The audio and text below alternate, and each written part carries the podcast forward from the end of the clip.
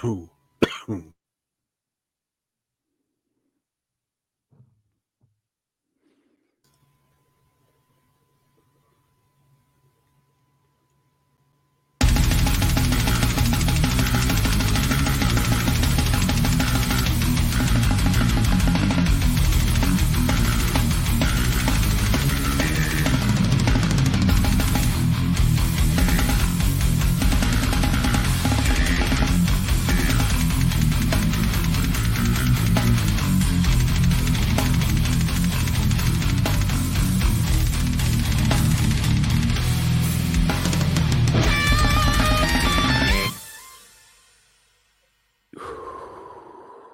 What's going on, everybody? Cali Death Podcast back once again, episode 107.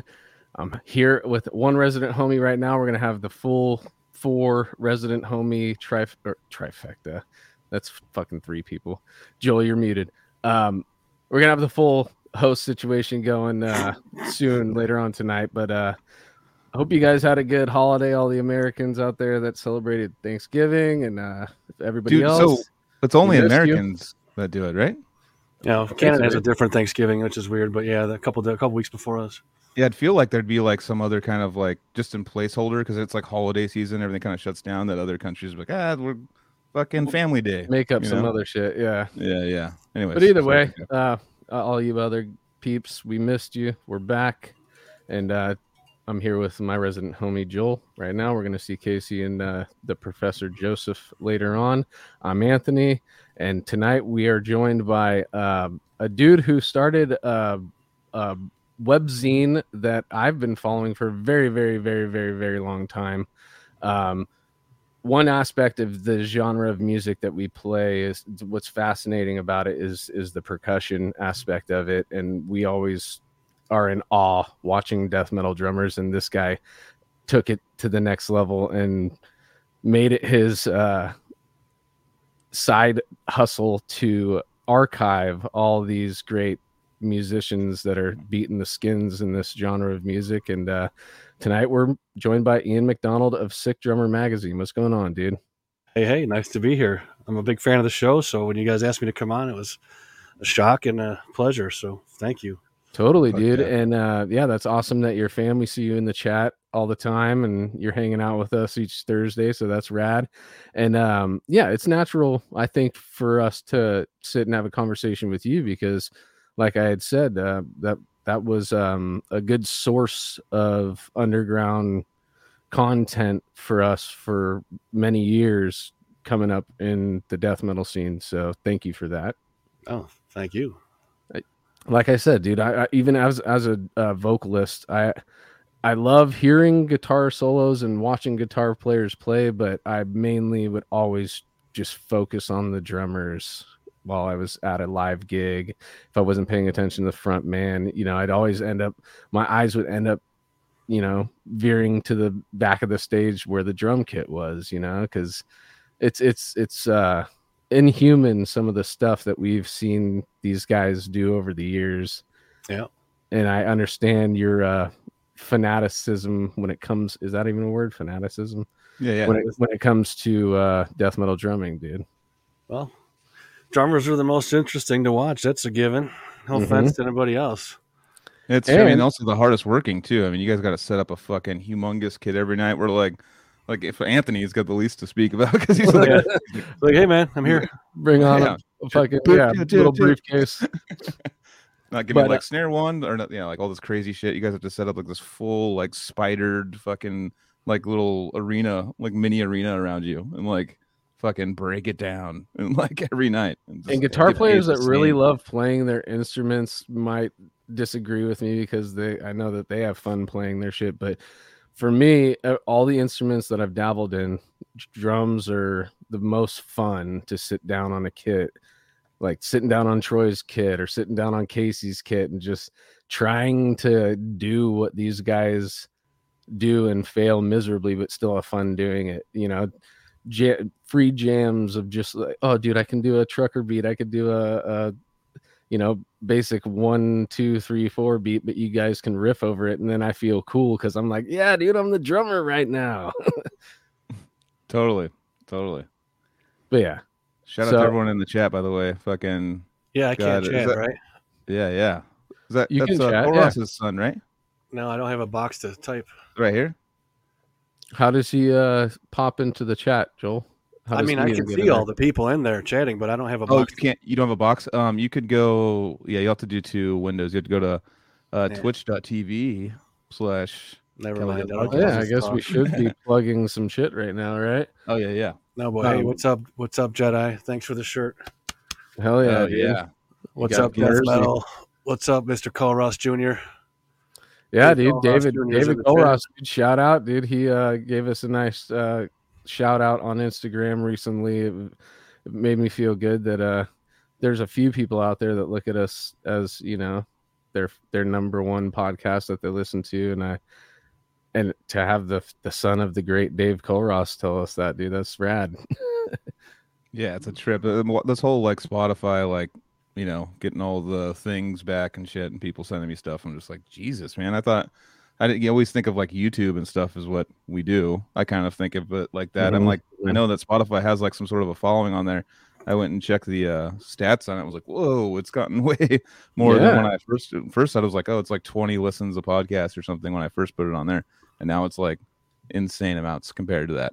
That's cool, dude. Yeah, it's like what what were some of the stats? We're top ten percent You have like all most followed some- podcasts on Spotify. Yeah, yeah. No, that's that surprised me. That was cool. That's what cool. didn't surprise me though, they're like you're in the ninety nine, you're in the one percenters of content creators, and I'm like, well, we fucking do three hour shows every week, like that. I think it said like some sort of thousands of hours, like thou- like some sort of like for the year it was like seven thousand hours or something ridiculous. I was like, Jesus, or maybe minutes. I don't minutes, know. It was like hours. yeah, hours would be like we're still going like for the last 10 years but no it's like it's crazy seeing that so shout out to everyone for fucking watching and and uh being one of these motherfuckers one of these ride or die motherfuckers you know Yes, sir. That's saying? what's yeah i appreciate it a lot man Yeah, for sure. All right, let's do some plugs real quick. Let's uh plug uh Battleforge Coffee as always. oh yeah The homies in Deeds of Flesh Coffee Company. It is good coffee. I'm not just pushing it because they're the homies. I've I've tested it many a times and uh it was my daily drinker until it was done. So um go support. I'm sure they got some holiday deals and packages and all that shit going on over there right now. So battleforgecoffee.com. Dude, Then black uh, coffee friday that would be cool right. I'm sure that that's a thing. they gotta do that That's a thing. yeah, yeah. Um, for us, exciting news. It's not up yet, but at CaliDeathPodcast.BigCartel.com, soon, probably by the next episode, we will have a pre-order up for a full colored tee. Joel, do you have the image for that, or we'll just we'll pop it up next episode? yeah i'll, I'll Yeah, throw yeah. it up maybe at the end or But anybody who saw the um the hundredth episode, that that graphic that you see as the thumbnail for that video on YouTube, that is going to be going on a T-shirt. We're doing a pre-order there, and then we're also doing uh the OG logos again, but with an updated version where we're moving it from left chest to right chest because we realize that so many guitar players that are fans of the show they they perform with them or they do these playthrough videos and we're like oh dude you can see the cali in cali death podcast dude it's like the worst promotional idea ever. Totally no i mean it's usually is So left, underground. left chest when you do it like that but no i i saw that and i'm like yeah let's let's move it over to the right chest for yeah all those yeah. guitar players that are fans of the show. So there'll be a new version and all you guys with the og logos are going to be like super og because you got the original left chest version Just because So, this cu- question came out of left field, I kind of feel like I'm just going to throw it up here. It's up to you, Anthony. But Alright. uh, what's your favorite bass player of all time? my favorite bass player of all time. I mean, I want to. I would just say Sean Malone. You know, that's that's an easy Yeah, yeah. one for me. Yeah, Um, there are, um, I would say Thundercat is one of the dudes that's non-metal that really blows my mind when I watch him play. Um, straight metal, Steve DiGiorgio. You know, like there's there's Yep. different uh, there's a, a different cat for each style. But really, if I was gonna go all out, I'd probably say Sean Malone. Yeah, there you go. Oh, Joe Lester though too. Yeah, Joe Lester's up there for me too, Ricky. Oh Yeah. man, and, and, and I'm not even thinking of. There's so many guys out there that you know are just so high caliber to me, and bass Yeah. is actually bringing that up. That is like actually my favorite instrument to listen to now at my age. You know, like Man, once every uh, th- three years. Pull this out because you mentioned uh, you mentioned Sean Malone, so I, I figured I'd pull this out of the plastic bag I keep it in.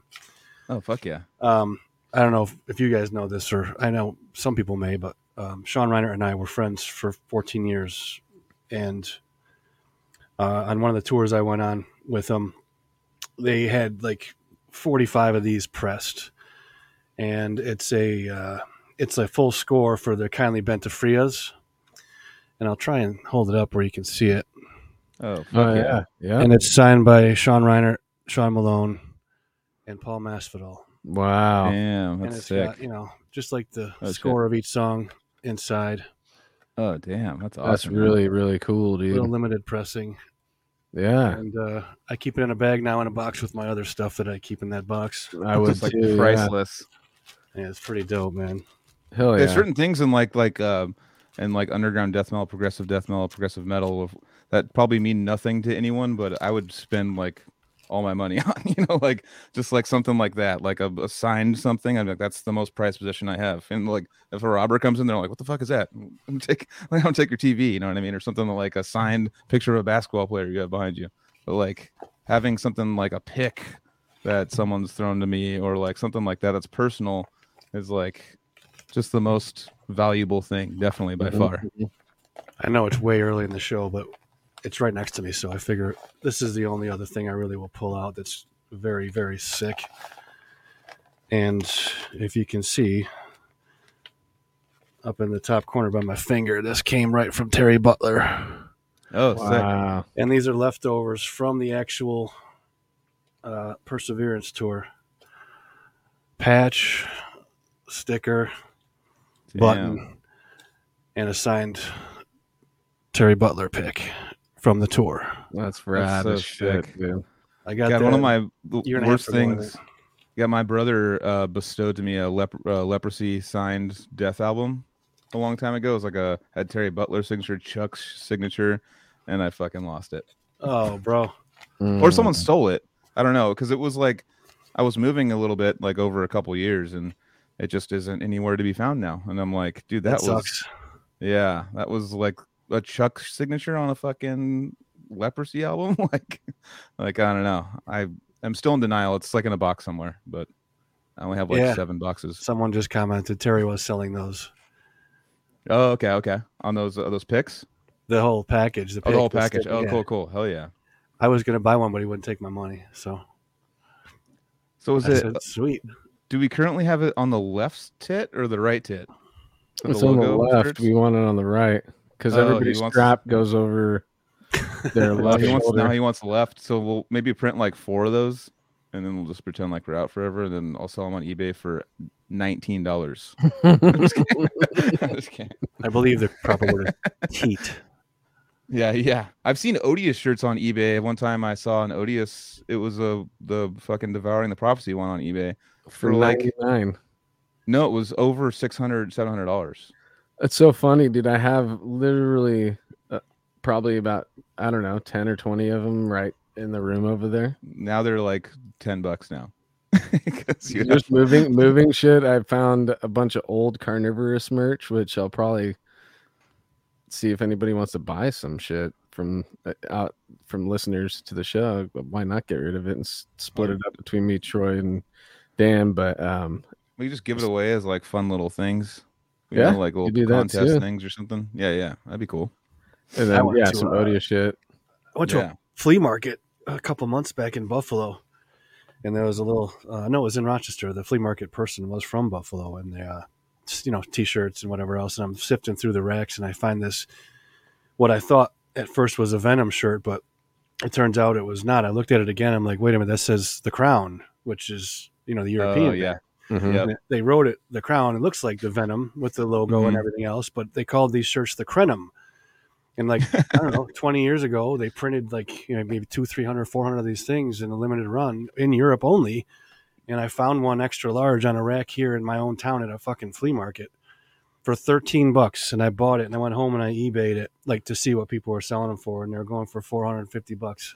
Yeah, Jesus. dude. That one of those uh, situations for me, and this will uh, you'll uh, realize why I'm bringing this up for this show too, Ian, is because lethargy. The uh, it's hard to Awesome. write with small hands. Yeah, my Yeah, home, yeah. That's my hometown boys. Yeah, that's why I'm bringing it up. You Yeah. and, and ties into what you were just saying. I found that for uh, four bucks at, at uh, what it was uh, Rasputin in Berkeley, and and if I find that if, if it ever even comes up on eBay, it's like two hundred used. You know, nice. Yeah. that's a rare gem that I, I was so so excited to find. And and dude, it was one of those you because you know when you buy used CDs, you you don't know what you're gonna open, uh, what condition that CD is gonna be in when you open it up. But dude, it was clean underneath it too, and There's was still coke so- on it. yeah. yeah, yeah. no, I- one time I went my with my buddies to go like I didn't I don't have a, a record player, but he has a record collection, huge one. And he just saw like a Dio album. He's like, oh, whatever. I don't have this one. You know, it's like four bucks. And he opens it up, and it's just signed by Ronnie James Dio on it, like an actual like a marker, just Ronnie James Dio. Like, and he's, he's been passed away for you know a long time at this point. And I was Yeah. like, dude, that's ins- you got to get that. Just don't have them open it. You know, yeah, yeah. or maybe they saw it signed and were like, "We don't care. It's ruined because it's got the silver signing on it." You know, so I Yeah. Yeah, Dave Colross. Yes, exactly. I've been looking for a Fed Exodus shirt for years and I cannot find one. Fed Exodus. Good Exodus, dude. They got at sued and everything, man. You ever hear about all that? no, that's right. Like Oh, he yeah. got sued by FedEx and Exodus, dude. Yeah. FedEx sued Exodus because of the shirts and they had to take them all off of the market and they lost a lot of money on them. And they are rare. If you see one of those, grab it. Oh, so it was God. an Exodus shirt that said yeah, it FedEx. said okay. Fed Exodus, right? I, I thought it was a FedEx logo, brand. but said Fed Exodus. It was awesome. That's Oh right. yeah. Yeah, dude. That's What's the fucking why? sick. Why is it that it, it's not the actual logo? So why would FedEx sue? It's a likeness. It's a copyright Yeah. infringement. Yeah. Yeah, we have a little. It's like a kind of a not vegan, veg, vegetarian place here, and it's called uh, fuck I forgot- Dharma's. But they got sued by McDonald's because in the 80s and 90s it was McDharma's because they were trying to like make it like oh it's a healthier you I know saw this like- movie. yeah yeah and they and they literally McDonald's came after him for McDharma's Darn I it, was like- so shit. funny. yeah I immediately it's went like right to brutal. obviously McDowell's. Yeah, yeah, yeah. I yeah, that one movie about McDonald's. Anyways, I don't want to get into that. But have you seen that? The one with uh, Batman dude in it. Uh, I forget his fucking name, but it just goes over like the McDonald's brothers. They created a thing to make fast food and like yeah, you know, yeah, fast yeah. food The whole wasn't thing. story of it. And the guy came in and was like, "Oh, I like that," and just like talked him into a bunch of shit, and then like made, turned it into a humongous thing. And the, they were all bummed. They wanted to be local, kind of. They were like the bros at the beach, like, "No, this is locals only." And uh, they like ended up fucking making it humongous and cutting a bunch of corners. And at the very end is a handshake deal for like a like a percentage of the company, which would have been like seven hundred million now or something. And it, they gave him a million dollars to get the company from him, and then a handshake deal for a percentage and they just didn't get any of the percentage. They just got fucked over, and then they died. That's the movie. You want to I think it's a documentary on Netflix. Yeah, it's fucked. I was like, Uh, Jesus, that was like a McDonald's document or a movie with like big name actors about McDonald's. This is gonna be weird, but actually ended up being like, you know, what the fuck at the end, you know. So Spoiler ruined it for alert. you. Michael You say it at the end. say spoiler alert at the end, just like fucking after I've already spoiled. yeah. Too many Hey, McRibs, what's up? dude. What's up, Oh, the Max? founder, Michael Keaton. That's right. Michael Anyways. Keaton. I was thinking, I was going through all the different Batmans. There's so many fucking Batmans, dude. But I guess Yeah, I I, would- I would up. say that Michael Keaton, he, he was in the first one, right? No, and the first one's what's his name? It's Mini Horns. the first one. Remember that one uh fucking guy from uh god damn it, I can't uh Gabe's other band, his new band that we had on? The fuck. I I'm can't help you, relying guys. I on the know nothing about. Mar- yeah, yeah, Ember Throne. none of. Ember Throne, the guitar player. We were like, because I was talking about how I do the mini horns, and he's like, "Oh, the what's the original Batman's name?" Oh like, yeah, oh, blah, blah, blah." because of the ears. Yeah, yeah, yeah. Yeah, yeah. Who was the actor who did the original Batman? Thought it was Michael Keaton. It's such an Adam West. Thank you, Max. No, okay, uh, yeah. I'm- That, he I'm- called him I'm- Adam West. He's like I'm sorry. Yeah, I should have. I should have specified. I'm talking about the movies though. The Tim Burton Oh, okay, okay. Old school. All right, let's not go down. We can go down a fucking rabbit hole with fucking. The rules are there are no like, what do you think about fucking Superman, brother? Yeah, dude. Um, Number two was pretty cool. Those fucking that, the three uh, aliens that fly, dude. The way they fly in that movie is so funny, dude. Hey Max, thanks for joining us, dude. Uh, fuck yeah, Max. What's up, dude? Love you, Watching buddy. you last night again. Dude, Yeah, we were just talking about you Max, yeah. pre-pod actually too. It's funny. I like Max. Whenever I go on Max's, like to go in the chat. He's like, "Everyone, check out Cali Death." But everyone that is in this chat room already knows about Max. I'm like, "Everyone, uh, can you subscribe again or something? Like twice to him?" Unsubscribe and resubscribe just for fun. yeah. Yeah, Nice, dude, we, man. never, we never ask anybody to subscribe to our shit. Sub- subscribe to ours. Change the podcast to weeds, please. No, My we'll get favorite is, uh, copyright infringement from the fucking HBO show, dude. Yeah, I'm gonna start a new thing where like it's a new kind of thing where like Murray loves finding the weeds and calling it out. So that's got to be a name too. It's like yeah, get Murray. I don't know. We'll figure it out. he's the weeds like the first one to be like, weeds, weeds, run the weeds. the Murray Death Weed Cast. He loves the weeds. He knows he does. Yeah, he does. So Ian, I we didn't we totally didn't say it in the plugs, but where where can if people don't know about Sick Drummer, why don't you give them a little uh you know pitch speech and where they can find it on the internet? Yeah, sure. Um, Sick Drummer started in 2006 and then went to a digital magazine in 2008.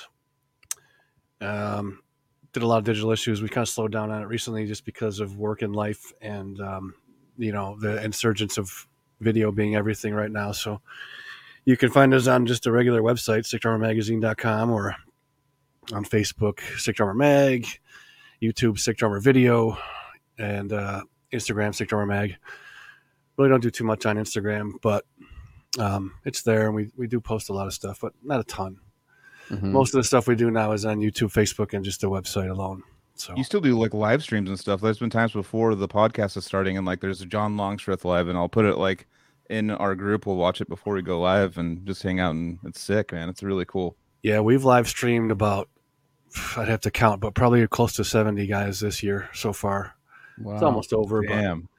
yeah, there's a lot of we've got I've got guys in Florida, I've got guys in you know Illinois, California, St. Louis, Toronto, Australia, fuck, everywhere, and they just Who's they your California stream- guy? Anton Heffley. Anton's right. He like last time I saw him. I mean, I mean, every time I saw him, he just comes with like a like a whole Ziploc bag of joints. Yeah, he's got like twenty joints. He's like, "What's he's up, the guys? Man. Yeah, he just wants smokes a ton and just I'll, fucking. pl- I'll plug his super chill. place if you don't mind. He owns a place up in Ukiah called Revolution Emporium. Hell yeah. Does very well, and actually Jason Bittner from Shadows Fall and um, you know Overkill and every every other band he's ever been in is a part owner with Mike from Flotsam and Jetsam, also part Oh, of that club. So yeah, they do well. Not to go weeds more, but what's what's Flotsam and Jetsam all about? I keep seeing that name, and it's one band I've always skipped. They're a good band. You know, they've been around since the late '80s, and it was actually uh, Kurt Hammond's first band from Metallica. right. Okay, okay. And uh, like Jason Bittner was in it for a little while, then he left, and then you know they got another drummer now, but they're still touring. You know, it's uh, Oh yeah. it's good stuff. It's almost like Nuclear Assault, but just not as fast. Mhm. Okay, You know, cool. Kind I'll of. check it. The, the name just sounds like it's a classic rock band to me. So I've always kind of been, you know, I grew up with classic rock, and I still love classic rock, but I have like, I don't want to find out new classic rock now, if that makes any sense. Like my dad kind of instilled the classic rock I want to hear forever, and it's nostalgic. And I was like, Flotsam and Jetsam. That's like a, it's like fucking Led Zeppelin, right? They toured with Flotsam and Jetsam. and, You know, it's like it just has that name, that kind of nostalgic '70s, '80s name to Absolutely. it. And if you go look Yeah. them up, I'll tell you my favorite song by them is called "Suffer the Masses." Okay, I'll write that down. It's killer.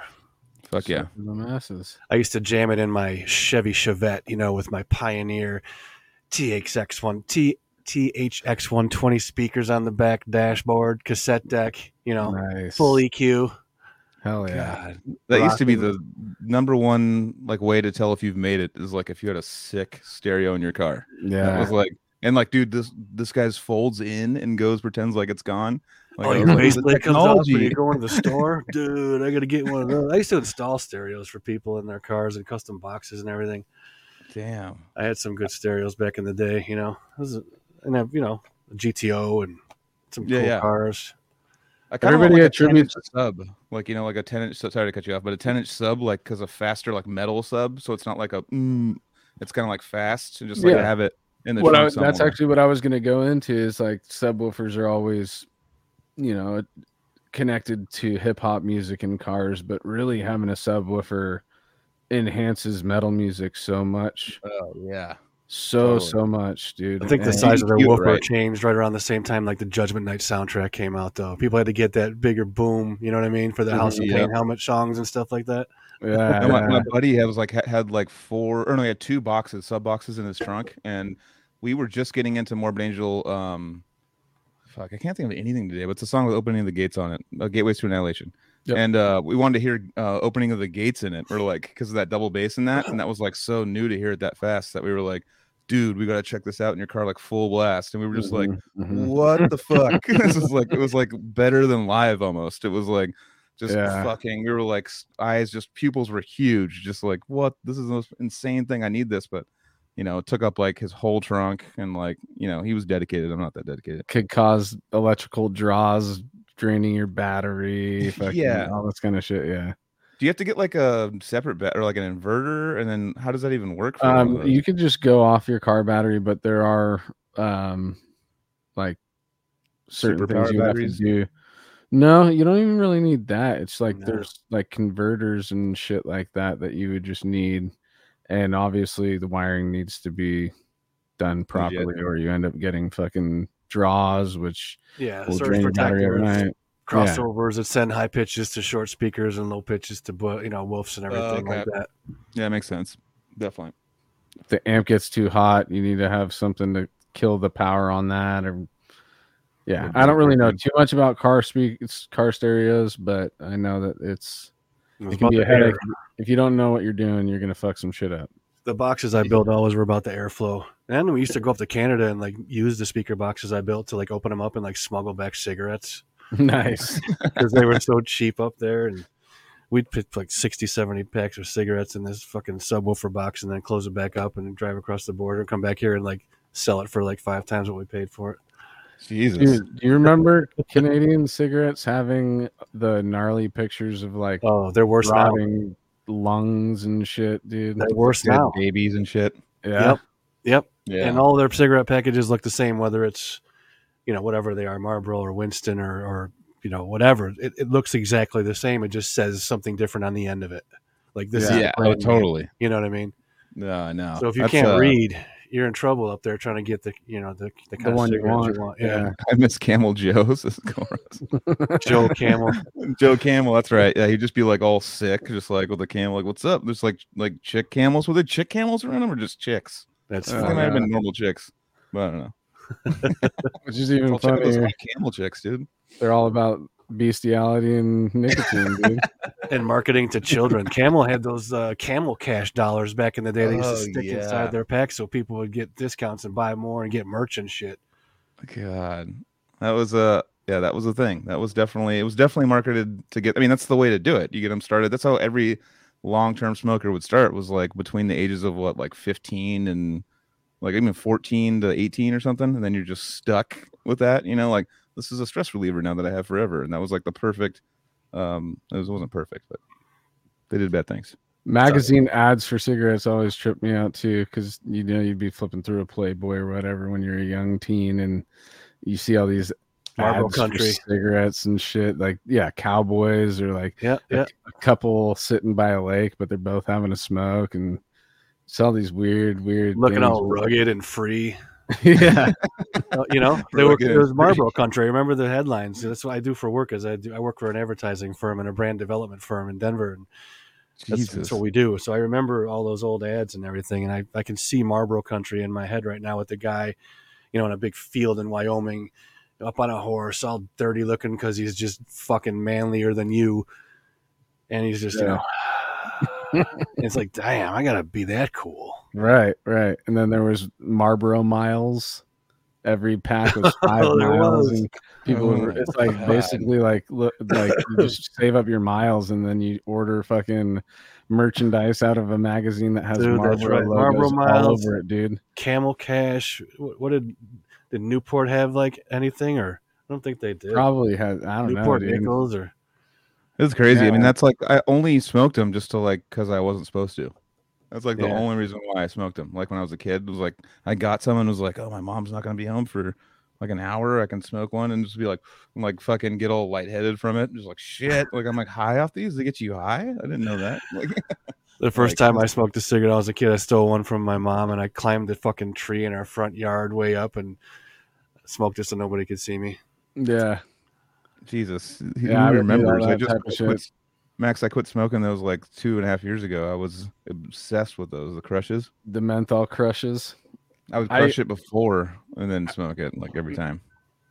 I I was smoking camels when I quit at 19, and it was because of uh, no Maryland Death Fest number two. So Dan and I went out and um, for a California kid who smokes cigarettes, you go to a place where they let you smoke inside. You you're fucking stoked. I don't have to go outside the venue the whole day. Oh, But- venue. I thought you were talking about like a bowling alley or something. No, no, this is at that Maryland Death. Fest at uh, uh Thunderdome was the uh venue. And um I smoked like three packs of cigarettes on the last day of that fest. Jesus. Just Nice. non-stop smoking, drinking. I had a fake ID and I was just after it. yeah, I was getting after it, all these crazy bands, all this cool social shit, but just fucking nonstop smoking, dude. And at the end of that weekend, I woke up and I felt like somebody was sitting on my chest, dude. I was like, fuck, Yeah. this is whack, dude. And then we went to the airport and they had the smoke bubbles, the smoking bubbles. They had fucking rooms that you could smoke in at the Baltimore airport. Yep.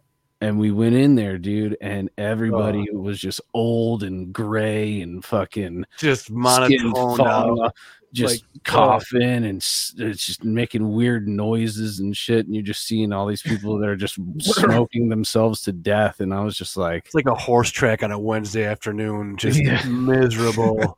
yeah. And I was just You like, know? fuck this. That was my last cigarette. Uh, well, obviously not my last cigarette. I've had a couple since then, but I'm saying that when I decided to quit was in that fucking Room. airport smoking box with all the people that were dying, dude. The smoking box. You take your nails and run them across any surface, and you are just picking out a Ugh, scar, dude, it's Just even stand for sticky, Psycho tar. Fest. Just Psycho Fest, even going to that and go. We uh decided to cheap out a little bit and go to stay at Circus Circus. later. and uh yeah, I was like, we'll stay at Circus Circus. It's like, I mean, it was still expensive because there's a huge festival next door, but um, you could just tell. I mean, Ricky Avocado, he was there with us, like that. Just you could just tell the decades of smoke that have gone in there. Like they, Oh, yeah. there's no barely anyone smoking in there now, but like it was just caked like 50s gross. I don't know how to explain it, but they're like mop like fixing You all the carpets. You can't carpets. wash and shit. the walls enough, dude. No, No, you you can't can't. You got to paint them, dude. I was a painter Yeah. for a long time, and I went into some houses and apartments that people must have sat around like you, and they just had three packs in a day every day, and yeah, you got to put like primer, like oil Kilz primer on that shit, or it'll bubble back through. It's nasty. You gotta paint the carpets too, dude. You're like, oh, you can't- you can't get rid of that smell. Yeah, it's the there carpet. forever. We used to have ashtrays on airplanes, man. Yeah. Oh, that's uh, that's before my time. When's No, the last? I've, I've been I, on have a actually, with ashtrays, bro. I've I've been on a. I, I mean, it wasn't legal, but I've still flown on planes that still had them, and I'm like, damn, this is an old plane. Oh, the little little flippy things. Yeah, That's right there on your fucking, right there Yeah, on the- your armchair, on the armrest. That's God wild, damn. dude. And and the fact that they had smoking sections on planes, like what?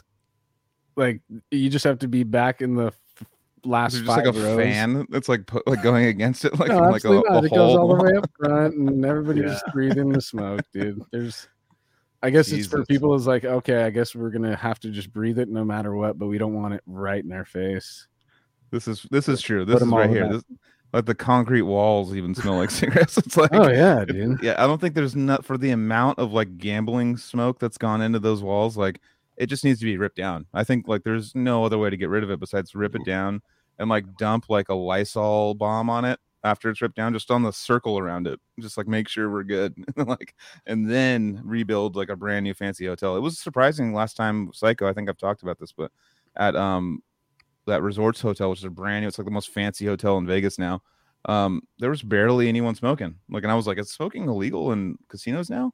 Because I didn't see anyone, I don't think, smoking a Mhm. cigarette, but they just people just weren't smoking anymore. You know, it was kind of a, a trip to see where it wasn't like everyone had a you know, pulling the thing like smoking and just chain smoking. You could, there was ashtrays next to all of the the the games, but no one was smoking. And I was like, okay. Well, people are kind of catching on that's, That's not funny. that sick anymore. The concrete. like Maynard said, the only way to fix it is to flush it all away. yeah, yeah. Totally. Exactly. The area Start codes of cigarettes. But uh should we get started on the uh Yeah, dude. So let's let's uh I don't know. Well, I have questions about Sick Drummer, but let's do what we do with everybody else with you, dude. Let's uh go back in time, Ian. Tell us about childhood. Tell us about what was playing in the house when you were young and when uh you got hooked on music. Well, um, I grew up in a house with my mom and my dad and a brother and sister. Um, there was always music on in the house, especially on like Sundays. and Everybody's cleaning and, and stuff, doing, you know, I won't say chores because I hate that word, but I just said it anyway. Um, my parents were first generation American. My parents were from Glasgow, Scotland, and moved here when they were like, you know, 23, whatever. And um, so they came from a lot of Beatles and Who and you know things like that over there. So when they got over here, uh, most of the stuff we listened to was a lot of John Lennon stuff, a lot of Beatles, a lot of Who, and then more towards the American side of things, there was a lot of uh, you know Rolling Stones, um, CCR, which is Canadian but still almost American, uh, stuff like that. Steely Dan was another big one. Um, oh yeah. and you know, when I started school, I first took interest in music. You know, I think when I was about eight, and I started in band playing fucking clarinet of all things. We always had a piano at home. My mom was a piano player. Um, my dad was a singer and a guitarist, kind of. Um, I think real quick, I think that Yeah. having a piano in the house always, Yep. or I shouldn't say always, just having it there is going to eventually naturally inspire a kid to just sit down and see what kind of noises they can make, you know, and and I think that having something like that in the house is a good thing, a good way to not be a pushy parent about getting into music, but at the same time giving the opportunity to see if your kid would be interested in it. Yeah, it's you know? instant instant noise they can make. Like they can just walk up to it and be like bam bam bam bam like oh, yeah, shit. dude. And who, how how Yeah. cool is it when you're sitting at a piano and, and you put two, three notes together that actually sound good? Then it Yeah. triggers that that that light bulb in your in your dome where you're like, let's create. well, it's amazing how many good songs are just two and three notes too, which is the you know, knuckle mm-hmm. song, remember? Yeah, yeah. Or Or chop, chopsticks and all that Chopsticks. shit. Yeah, Yeah, when yeah, you learn yeah. how to play chopsticks, that you feel so badass when you when you complete it. I've never broken down the intervals in the theory of chopsticks. There's actually probably some cool chords in that. So yeah, it was cool having the piano for sure. And because my mom played, you know, we just weren't stuck it to our own devices. She would show us. So would she play and just you'd you be know. listening to your mom playing around? Yeah, she'd take your now fingers and like move your fingers where they should go, kind Oh, of thing, cool. and give you the foundation. And you know, whenever no one was home, I'd play that. And then uh, after that, I got to be about 10, 11, and I was in band, first chair clarinet at this point, and I was, you know, more of a I don't know. There's nothing wrong with people who play clarinet, obviously, but it was just not my thing. I wasn't that kind of person. First chair means like lead.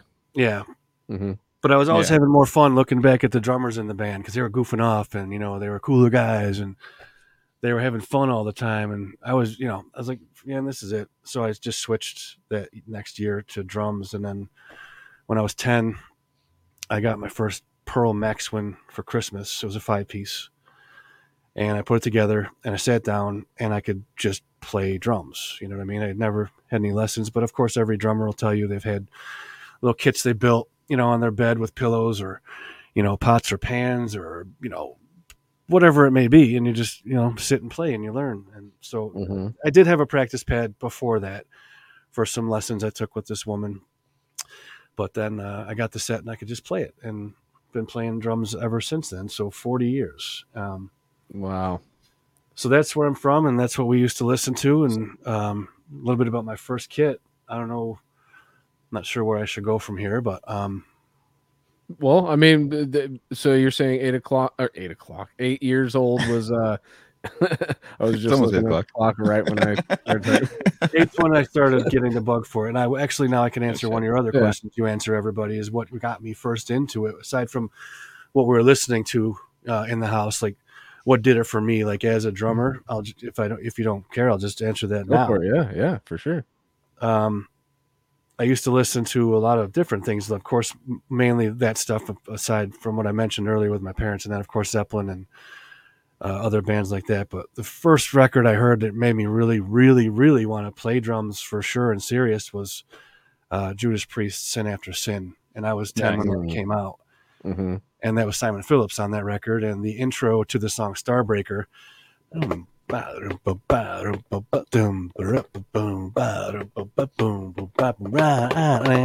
mean, that was like, fuck. I'm playing Yeah, drums. yeah. That's it. That's quick, quick drummer, drummer question for you. So, um, I was in Streetlight Records with Lee from Stratosphere, as the drummer of Stratosphere, or was when they were going. And I th- did Simon Phillips play in uh, Africa Uh, he might have, yeah. That's a very good Okay. possibility. because I'm he was like, I'm pretty sure we met him at Streetlight, and he's all, "What the fuck? It's fucking He- Simon Phillips right here." He was like a little curly haired blonde guy, right? Yeah. Yeah, yeah. We like met him, and I was just shook his hand. I'm like, I don't know who this is. You mean Toto or Africa? oh, Toto? Jesus, To- I called him Africa. That's the yeah. Africa's the song. That's that how everybody bad that knows. song. I mean, has influenced me. It's like I actually made a big post, long time big post, like a ten likes, but uh, like a post about like how much that song is overplayed. And this is 2000, maybe 18, 17. It was like every like it was just every corner I turned, everyone's like, "Oh, it's all about Africa. It's all witty and funny," and I'm like, and like fun and blah blah. And I was like, it's being played. It's ruined now. Like it's just went through like a a pop cycle of everyone playing it, thinking like it's like the Rick roll. It's like that's. Uh, I'm not saying that was like good to begin with, but like it's all of a sudden like everyone knows about it, and I'm like, oh, my like metal in me was like, sucks now. I don't like this. Yeah. He was in Toto. He was in Okay, Toto, Toto. along with a That's million right. other crazy drummers. You know, the Totos had like Carlock and Yeah, Phillips and Porcaro and, you know, just an insane lineup of drummers um, and other musicians as well. Um, but yeah, he was in there for a few years years ago. I think Dave Culross just posted something. Then he was in again Yeah. later on. Um, I don't know the years, but I was never a follower. Toto was cool, but I just don't know that much about him. Mhm. yeah, yeah. But that shuffle, Porcaro again, going back to Porcaro, or or even you know, uh, the Purdie shuffle, Bernard Purdie. I don't know if you can say he's the one that came up with the shuffle, but that that Toto shuffle from Africa that everyone emulates so often, you know, that's like pretty the, the. Shuffle Blast, the Toto Shuffle. The, Yeah, like, I know, actually had like- uh, the opportunity when I was younger, after I started playing in school. I took some lessons for a little while when I was about 12 or 13 uh, here in town with a guy named Steve Egan, who's passed away now, but he used to play in this band called No Camouflage, and he was outstanding. Um, had this whole Rototom set, actually, which we used to play on, which was fun. It's a roto tom. Um, it's like a clear drum that's mounted. There's three of them mounted to a um, metal framework, and you turn them to tune them. Mm. They're kind of cool. Um, and then I got the opportunity when I was about 15 to go to uh, the Eastman School of Music and take a couple lessons from Dave Mancini Jr. and one from Steve Gadd himself. oh damn. wow. And he, he played that shuffle for me the day of that lesson, and I'll I'll never forget it. God Yeah. damn. Sorry. Hell yeah. Um, so, and that was some fucking- 13, you said? Yeah, 13, 15, yeah. We need the drummers in here, man. We're like, me and, Yeah, dude, Me it's all good. They'll be me in and here. Anthony are like, we're like, what's a rototom, dude? It's like RoboCop, dude. Uh, It doesn't roto matter. with a T though. A lot of people uh, don't know what rototoms are because they're really not a thing anymore. I thought they were the thin. They're the thin toms, right? They're like super they're, thin. They're one's like this round, and the next one's this big, and then the next one's this big. So there's Oh, okay, like I see. you You know, there's three of them on a rack, and you can turn them to tune them. And they're high pitched. You know, they're almost like concert toms, if you will. But um, you know, back in the day, like you mentioned, like Flotsam and Jetsam, like bands like that, they all had their three rotos before their first rack. You know, it was like the thing to do with the Yeah. big cage. You know, but some guys still use them. They're coming. They're coming back. They're they're making a resurgence. The guy, uh, my buddy that plays in Sulaco, which is guys that used to be in Lethargy and other bands. Yeah. He just bought a set of rotos, and I actually live streamed him a couple months ago with the rotos, and he used them, and it was funny. I was laughing. But uh, yeah, some guys That's are a band. Now that you just brought them up, I've always um, recommended that band to a lot of people and They're on Um, Willowtip, right? Weren't they? For they were all, they They were were. on They're not anymore. we- They're looking for a we new were label now. Okay. with, uh, we were starting like the cryptic time they were they also were on and yeah that that band came out of lethargy and it it's another one of those bands we talk about these guys or these bands that i i really truly believe that most more people should know about like Sulaco is one of those groups Absolutely. super technical catchy metal you know I'm glad you guys are talking about. It. I literally have never said that. I've seen. I know what it looks like. I've never tried to say it though. I was Sulak- Sulaco? Okay. Sulaco? Yeah, yeah, yeah, yeah. The I name came from, uh, it. The name came from some ship on Star Trek, like the USS Sulaco, I believe. Okay. Nice. Nice. Oh yeah, check it Yeah. out, guys. I've known those guys my whole life, and they're all awesome musicians. They're a great band, and they do a lot. They still play a bunch. You know, their last album um, was killer. If you haven't heard it, um, Sulaco. Oh, yeah. You know, Gilbert. Hey, what's up, Mister Um, Gilbert? But yeah, Appreciate it. your, your your area has you know a lot of good things have come out of there, dude. And um, Well, back to real quick, if you don't mind me interrupting. I'm sorry. no, the go for it. history of how a Sick Drummer started.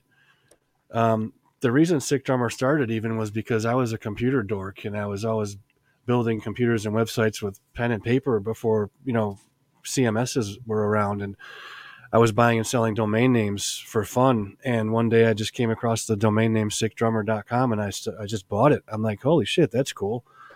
And about a month later, I had a website built and I had my first interview up with Brann Dailor. Um, it was right Oh, back here yeah. on my Yeah, I love little- Ron. I can't. He can't his, his face is getting blocked by my. There he is. there he is.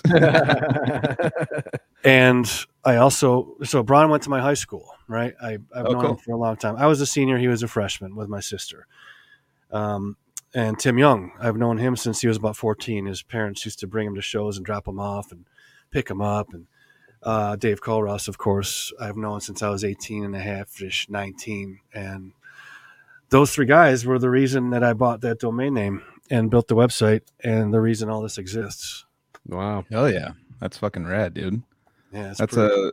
I mean, I had similar thing. I mean, it's so funny because you're sick drummer. When I was a kid, it was sickness.net was my uh that was my website I built when I was in the 90s. It was probably 98. I'm down Yeah, yeah, and I like like was interviewing bands and stuff and then. It's funny that I'm doing it now because I like left that, started picked up a guitar, started playing music, and then you know. Am I dad joking Tour. already? Did that one go over your heads? I'm It down with it. What'd you say? What'd you say? He's like, oh, I got sickness.net. I'm like, I'm down with it. I'm down with the Uh, sickness. no, this is before Why down with the sickness. All right, All so that hadn't been dropped yet. So I I'll was slow going down on that dad joke. chronological order for jokes.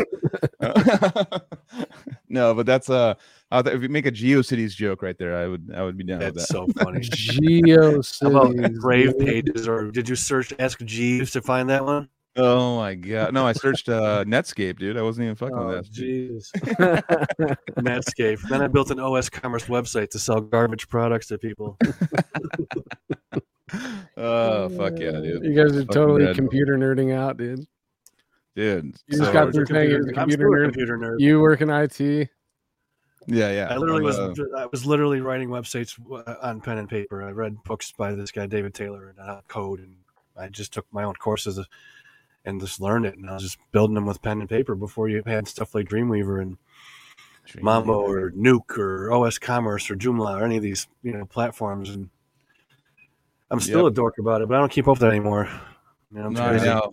That was that was a fun times. I mean, actually figuring out the code and stuff and seeing it, you know, seeing it actually come to life and shit. That's where I got started with it. But then Yeah. I started, you know, getting all fucked up and decided to play guitar and wanted to party. So, So, uh, I was gonna, I was gonna say uh, back to pre sick drummer though because I want I want to you were talking about 13 to 15 is when you started taking lessons getting serious with it was there any uh bands or guys that you were jamming with back then that uh you know you may have created music with or played covers or whatever A little bit. Uh, not not so much, but my brother, my older brother, who's a year and a half older than me, uh, plays guitar and he's pretty sick. So I always had someone to play with. were you guys listening to the same kind of stuff Oh yeah, pretty Nice. much. I was a little heavier than him. He was more into like John McLaughlin and oh fuck you yeah. know Oh, jazz sick. blues guys like that, or um, you know Django Reinhardt kind of crazy Mhm, shit. mhm. Um, but he could also rip Van Halen like nobody's business, or Ozzy, or Phish, or not Phish, but that kind of music back then, before Phish came out. And then when Phish came out, oh dude, I don't know if you guys like Phish at all, but um, there's a solo on their first or second studio album from I love Trey. Yeah, Trey's Run awesome. like an antelope, and their solo is like 12 minutes long, and my brother plays it fucking note for note perfect. He took lessons for a long time from a guy named Chet Catallo, who was in a band called Spyro Gyra, Grammy nominee multiple times. He never won one, but my brother was definitely schooled on guitar, so we, you know, Sick. I think that's a lot of the reason that I have the style I have now. I'm not a metal player really. I've been in metal bands, but I'm more of a, um, let's say, King's X meets Alice in Chains, Old Sabbath, Fates Warning, Dave Ma- uh, Matthews kind of drummer, you know. Yeah, yeah, yeah. And I've always had a really weird take on two and four and where it is, and um, I've always gotten a lot of comments from people about how weird my fucking timing is without being off time. Um, yeah but no, not really any bands until like a little bit after high school. And then I joined a band called Blind Harvest. And I was with them eight years actually and moved out to Colorado and we toured around and put out a couple records. And I came back and I was in and out of bands um, called Summer and Junction 5, God Size Hate, uh, a band called Cypher. And I'm in a band right now called uh, Last Days of the Sun. And my guitar player is this guy Bob Brown, who's actually in a band with Brann. When they were like 15, 16, it was a Christian band called Covenant, and Brann was the singer. And he was a really good singer. Mhm. So it's weird to be in a band with that dude now, and he's he's a riff monster. He's a Oh, huge yeah. King's X fan and a huge Crowbar fan. So you cross King's X with Crowbar, and that's how this dude plays, man. nice Maybe a little- love Crowbar. Little big wreck in there too, a little Ian Thornley style. Oh yeah. oh But yeah yeah, I've done a lot. I've been in a lot of CDs, been in a lot of bands, done a lot of fun stuff, but never anything major. Mhm. You know what I mean? Got to open for some cool bands and shit like that. Open for Candiria, open Oh, for Sam love. Church. Oh, no. I opened for fucking Tea Party and Creed and Jefferson Airplane. I mean, I've done a bunch, but nothing, uh, nothing really consistent. So then, talk about how um, you got into the more extreme side of things. If your brother was not necessarily into the ex- more extreme, uh, aggressive styles of music, how did you come across that? Who who was involved and all that kind of shit? just basically um, going to record stores. Because what's funny is it, it blows my and I was big with the Scorpions and Russian Priest and all that. Like I mentioned Priest, and you know that's not death metal, but that opened the door to death metal. And what's weird to me is that I was ten years old. There was no internet till I was twenty three. So when I was ten, it was eighty two. And somehow, some way, I knew that like Led Zeppelin four was out, or Blizzard of Ozz came out, or Sin After Sin came out and I went to the record store or the you know whatever store in the mall when we would go with my parents, and I would buy you know or they would buy me or I would buy me with allowance these records Mhm. or tapes, and I knew them. And it, it's mind blowing to me because it's not like they were in the newspaper. You know what I mean? They might have been in like a hit parade or a circus or something magazine way back in the day, which I would grab one of those in the shelf when I you know could and bring it home and read it and hang up posters of you know drum sets and bands and Oh yeah. dirt bikes Yeah. were the other thing. Magazine My posters. bedroom was full of you know girls, dirt bikes, and pictures of drum sets from catalogs. You know, Nice. just dorked out. I never had the ball. I never had the balls to put up girls. Really? Yeah, because I was I don't know why I was just like that was like my secret. I was like, man, I'm gonna go, I'm gonna go look at girls on my own. Like I'm talking was like- tasteful pictures though, not like the Playboys you mentioned not the earlier. I Carmen, mean, not like, the Carmen Electra, like because those were like every time I walk into a garage back in the day, I'd just be like Carmen Electra, Pam Anderson, Sure. Cindy Crawford, yeah, Mac you know, Tool, like- or, you know, Hall and yeah, like on just all going like just you know doing their pose, bathing suit, and I'd just be like, damn, Oh, dude, mine were mine were totally clean. I took pictures from like you know J.C. Penney catalogs of girls in nice sweaters and things. Oprah Winfrey, fucking Cindy Crawford, fucking like go, we're killing it. I had like um, Cradle of Filth posters and shit. I'm well, surprised. yeah, those ones. parents- Yeah, but there were some pretty racy Cradle of Filth posters, dude. but you can hide it in the I had- art. You know, and it wasn't like, like, it, it wasn't directly sexiest tits one. I, the sexiest one was on the ceiling above my bed. so just every night I'd be staring at this like goth Just trying to hit it, chick. Yeah, totally, dude. trying to shoot it down. If, yeah, if I if I ran out of all other options, that was always there for me, dude. when I uh, I moved to Denver when I was 21 with the band, hmm and we did a bunch of stuff and played and toured. And then I left there about three years later. And when I came home, I actually went and tried out for Joey Belladonna's band in Syracuse. I didn't get the gig, but that was fun going to try out. Joey, but who's it? Is it Anthrax? It was Anthrax. Well, Oh, yeah, okay, okay, okay. he was not in Anthrax at the time and doing his own thing. And he put an ad in the paper, literally the Yeah. newspaper. And I saw it and I drove down and tried out. Damn, that's crazy. yeah, that's cool. then man. you know, yeah, Mike Gilbert. I love Phish too, brother.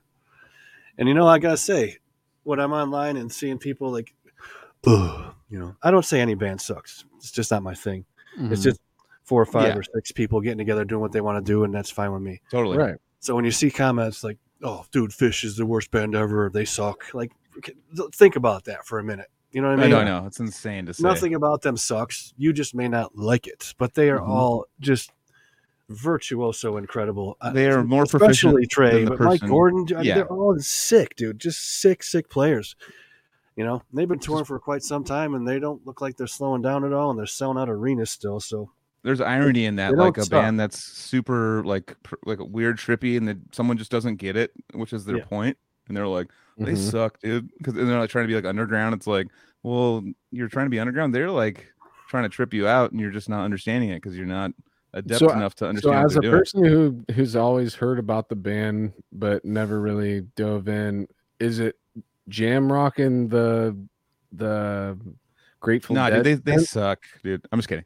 Uh, no, it is, no, it's it's jam rock. They No, kind of, totally- but is it Jam this like the was that like the next generation from the dead? yeah, That- pretty much. yeah, yeah.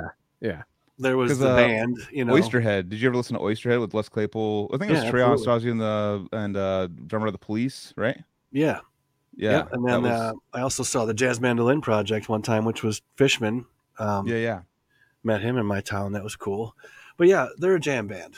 You know, Mhm. a Yeah. lot of piano and a lot of guitar solos like the Dead, but just on a different level. I'm a huge Dead fan also. I've seen the Grateful Dead 13 times before Jerry died. Yeah. I used to travel around a little bit. Met my wife at a Dead show. My daughter's name is Uh, Cassidy. Did you buy Yeah, any acid in the parking lot? Uh, at one time when I was into acid at uh, Buffalo 1993, I took 13 hits at the same time and went to the show. Went to the dead? Good times. He became dead. But It's weird because it doesn't mess you up like 13 times more than one would. Yeah. Yeah. It's not like 13 fold fucked. Yeah, yeah, It just kind of adds to what you got going on and lasts longer. Yeah, yeah. yeah. Last longer is the main thing. I remember like my- Like the when I was. Yeah, I remember when I was before I turned thirty. I was like, I took acid with like these guys that take it all the time, and I, everyone took a half of what they took, and I took what they took, which was three times what everyone took, and I was tripping for like twenty two hours. I was like, Yeah, it happens. Yeah. "Right, well, I got it. Like I understand. Well, I mean, there's uh, they attribute those dead tours of being one of the main reasons why acid spread Oh, throughout the country. yep. You know, Well, they used to live with Ken Kesey in San Francisco, and he used to make it in their basement. And when you make acid in a house like that, there's a byproduct, and it becomes a powder that floats through the air that you can't see. But Whoa. you get up in the morning and you lick your teeth or something before you go to brush your teeth, or whatever. Tripping Whoa! Just like- it's just like- every day. Yeah, just take it, and all of a sudden someone appears. You're just like, what the fuck is going on? Oh, Yeah. Hey, just- just- so someone appeared. Oh, nice. I see what you did there. we finally got a drummer on here. The professor's here, dude. Thank you. What's up? Just kidding. This has been fun without Yeah. you. but It's be better now. Do we, we got there he is. Tell me about taking acid. or getting high without taking acid, I guess. I was just Well, catching yeah, dude. The, the byproduct. you're, so you're saying the byproduct is in the Yeah, air, the and if you- byproduct when when Ken Kesey and the Dead lived together in San Francisco in the Haight uh, Ashbury district years ago, after they moved out of the apartment above Ben and Jerry's, they had a house down the way, and uh, Ken would make acid in the basement, and the byproduct of making acid produces a thin vapor or powder, if you will. Um, so when you're sleeping, no matter where you are in the house, it just spreads around and. You get up in the morning and lick your fucking teeth, and 20 minutes later, you are tripped out. Like, so you just can't not be high if you stay in the house where the acid's made, dude. pretty much. That didn't last very long. They got busted and shut down. Well, yeah. Like a trippy meth lab. Yeah. Sorry. But I, me and my buddies used to, you know, in my, my senior year, we would skip school and just drop acid and go to like the Six Flags and ride roller coasters all day, man. Hell yeah. Did you ever watch that story on Steve-O? Steve-O followed around the dead for a while. That's how he got started. I mean, like making money is that he would follow the dead around, buy one, you know, one couple hits acid, resell it for, you know, ten bucks more, buy more acid until he was getting to sheets and selling sheets. And that's like how he started making money for a while was following the dead around and just, just that's not how he got famous. You're saying that's how he just made money. That's I didn't mean Yeah. to say famous. Yeah, that's how I started making money. Yeah, yeah. I was like, because I thought you were gonna go into like something like he and then was Jackass signed him doing the next day. No, that's cool. I didn't, I didn't follow them around per se. Like I didn't have a van and went like show to show to show to show to show, but I Yeah. did see, I did see a bunch. And uh, one of, one of them I took a tank of nitrous to and I made a lot of money. yeah. Hell yeah. It's like it's like the prog. I mean, Russia's the prog Grateful Dead. Like there's, you know, you watch all their documentaries and stuff, and they're like, oh, I've seen them uh, 172 times. Like, Mm. like people are like insane. They like follow them on multiple. Hey, Hey, good All right, morning, hey, hey. What did I miss? What did I miss? You missed everything. I'm about- I'm about to go. So What's we're going talking on? like what what the sound makes when you hit a drum. Like what's it sound like? cool. Now my picture's I learned- big. I already like learned that. what uh uh rototoms are, dude. Yeah. I know when you talked about rototoms and like there's two no drummers here. I'm like I kind of know what they are, and he had to explain them to us. Dude, we, like, it was a failed I- attempt. At, it was a failed attempt at a gear talk before the real drummer showed up, dude. I hit a rototom tonight, dude. Literally. Were you in the eight, were you in like 1986 before you got here? Yeah, exactly. Yeah. I just have one. Just copying Just have Danny one. Carey, like a big one, 14 inch, Nice. Because I'm a nerd. So um, I know you guys are just joining in, but I want to address something real quick before new questions come up. That's all. Um, That's all good. when I when you asked me if I wasn't in with playing metal and stuff with my brother, how did I get into metal after the music I explained that we grew up in listening to in the house? And um, basically, I, I- like I said, Judas Priest and, and, and Iron Maiden and Ozzy and these kinds of bands were the heaviest thing to me at that time, and that opened the door to different things. So then when I started learning about, um, let's say maybe Celtic Frost or um, Fates Warning, especially, and I know Fates Warning is not considered death metal, but to me it is. I know it's progressive, um, Okay. but that especially uh, Awaken the Guardian um, really changed how I looked at music. And then in 1991 and 93, of course, Death, Human, and Cynic Focus really Right. changed everything. So that's where my love of metal started Right there. with, with those bands. Um, Hell yeah. and I'll still put the work of Steve Zimmerman on Fates Warning, Awaken the Guardian ag- up against anybody, man. It's I don't know if you guys are fans of that, but I've never even. it's one of my to top really. three favorite albums of all time for drums. All right. Besides Okay. stuff for the masses, uh, what is it called? Yeah, uh, Flotsam and Jetsam, Stuff for the Masses, Oh, what's what's the one you just said though? uh, Awaken the Guardian from Fates Warning. Alright. What's some It's a it's an acquired taste, but I love it. those- those guys, Um, Jeff. Wagner, he's been on the show, uh, and he's also does a show with our our friend Hunter Ginn from uh, Canvas Solaris, and um, it's called Radical Research. And he's actually done, I, I want to say, more than one Fates Warning book. Oh, that's so- right. That's what yeah. he was writing books for. Okay, okay. And and so band? he's he's just a super super nerd when it comes to uh, prog in general, but Oh, Fates they're so Warning good. And, I forgot uh, to yeah, Slayer. Sorry. just wanted to give a quick uh, plug to uh, our homie Jeff Wagner. Yeah. I mean, Hello. Fates Warnings had so many good. dr- Every drummer they've had is one of the best drummers ever. You know what I mean? That's they went from Steve Zimmerman to like Mark Zonder um, to now they have Bobby Jarzombek in the band. Who's who's uh? okay, right. Oh, no, sounds familiar. It's like one of my favorite drummers. yeah, he's like one of the remember. funnest, one of the funnest drummers to watch play uh, out of everybody. He's incredible because you can give him a score and like a day or two later he'll sit in the studio and play it with you know the sheet music on his side here, and just watches it while he plays. And I saw him record this not the most recent Fates Warning record, but the one prior in this like um, old barn up in Connecticut somewhere. I forget the name of it, but just watching how he hits drums is inspiring. And Oh, dude, you I know, he's bought doing I I still do the, before. still do the behind the behind thing? him stuff with like Yeah, spastic ink dude. kind of thing. And I mean, I, I've said it before. I bought. I, I have a physical copy of his uh, uh, instructional DVD, and it's one of the most entertaining things to watch. Yeah, if you can't play drums, just watching it, you're just like super. Like I would show it to people that weren't drummers, and we'd be like, "What the fuck is that guy doing?" You know? right. yeah, he's killing it. Is what now he plays with George Strait. I mean, and I'm happy Yeah. for him. Oh, it's What he does? Yes, he's out there on huge That arena tours fucking- with George He's Strait. making man. Busy. bank, dude. He's Uh, making last I heard was Halford. I haven't really kept up. Yeah, he was Well, doing that, and he also did. Uh, no, it wasn't. Maybe it was Halford for a minute. Yes, it was because actually they contacted me and asked me if I wanted to work on some, not Twitch TV, but some other TV thing that was on Roku a while back. Um, but um, Sebastian Bach, Bar- Okay. Played with him for a while Yeah, yeah. before Halford, before Strait, but Mhm, after. mhm. I, I think he's still in Fates Warning. I guess if they write another record, it'll be Bobby on it. But yeah, that's, That's- where uh, that's where my metal came from. That's one. Um, Fates Warning, and also another band. I always like. I still haven't dived in. You can make fun of me all you want. What's that Que- Queensryche album that everyone says is like the Operation beginning of- Mindcrime. Yeah, yeah. I'm like still waiting for the right time to like get into it. I've never. Everyone just goes like, "That's the best prog," or like beginning of the prog story prog, where it's like a from beginning to end. Like it's got the That's continuity. that's a headphones must start to finish. Don't interrupt. Yeah, yeah.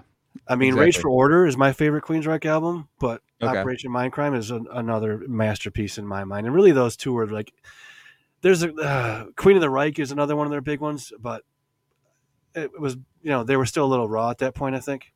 That's like Operation Mindcrime's kind of like where like the Dream Theater style kind of started, right? Am I wrong or right on that?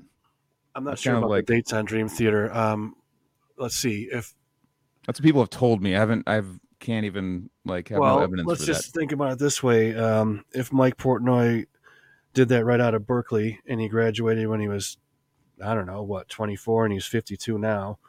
Yeah. 30. That's that's 28 years ago. So, I guess that sounds about right. I feel like Joseph had something to say about it. I saw him getting up to the mic. Oh no, just I think you're right. Like the first Dream Theater record was 1989. Oh, I think okay. the classic Queensryche records were like late late 80s, just before. So Yeah, Oh, okay, Yeah. okay. So it's right around. Oh, yeah. there. Gotcha. 89. Hold Yeah. me under. Okay. Mm-hmm. Damn. Hold me under. Sorry. Anyways, so uh, back on the. uh It was great. So you start. out. So you've you've been consistently interviewing drummers for how long? So you started in what year? 2006. Okay. And, and then you kind of like built a started. So talk about building the team. How did you start building the other people to start filming and and getting you ready for for more content and stuff like that?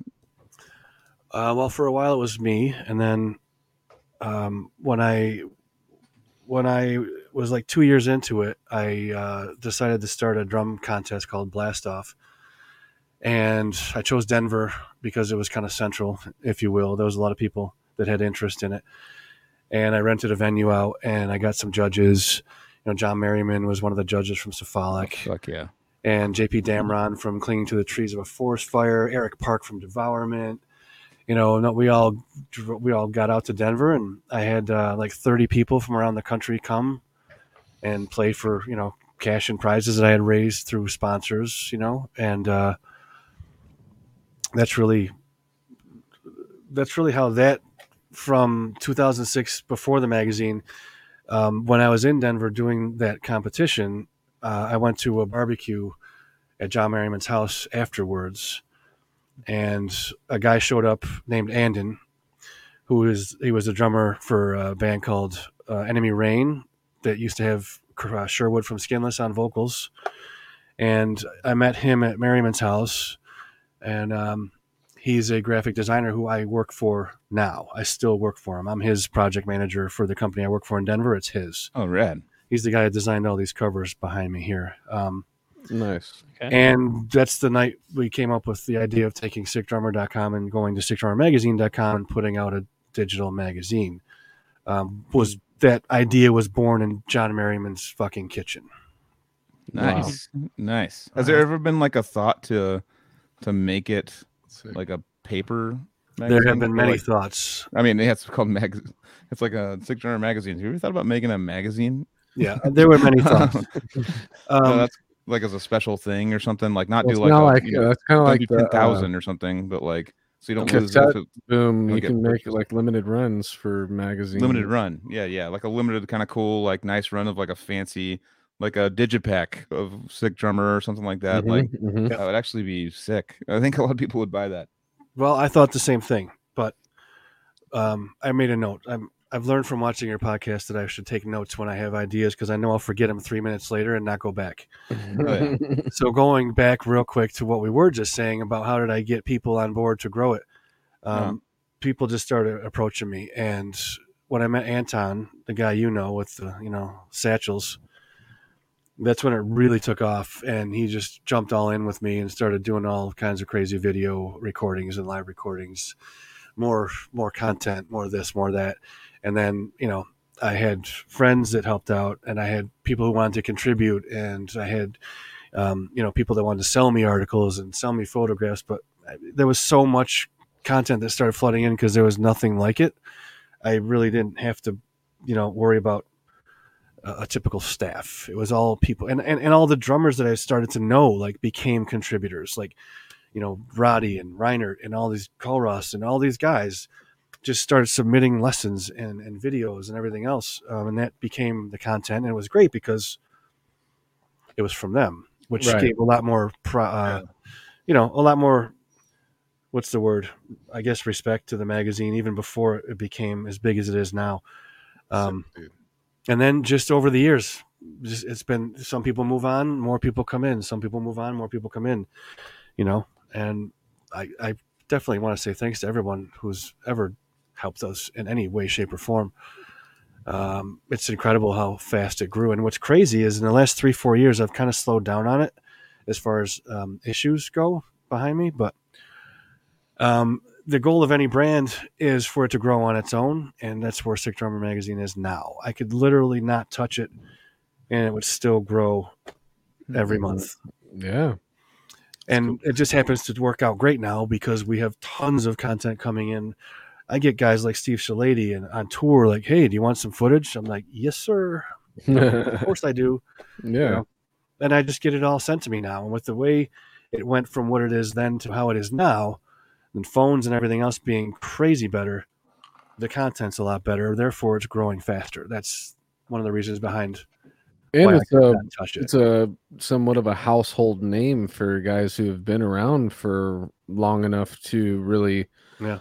um you know go out and and and search through the caverns of all different realms of death metal you'll find sick drummer eventually it's it's bound to happen if you dig deep enough And it's and always it's not there. even that deep you you have know? to dig it's just gonna i'm Yeah. just saying if you continue to dig you're gonna run into it It's like finding albums. It's like an album. Like if you get into certain styles of music and stuff, it's like, oh, there's this whole. you can go down the weeds on our YouTube, and I tell you, Yeah, when we when we talked a little while ago about you know coding and websites and dorkiness and all that, that really helped out because when the website was starting and the website now, I've always always known code and SEO. So yeah, yeah.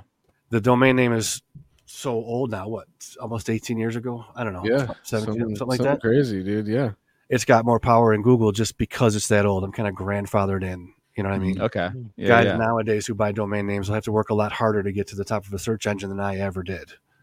I still notice like even with like certain whatever you're searching for something something super specific, there'll be people that are placing ads and they still get above. Like it'll be like, Well, I that's want- the answer to Google. If You want to get up on Google, pay Google. Yeah.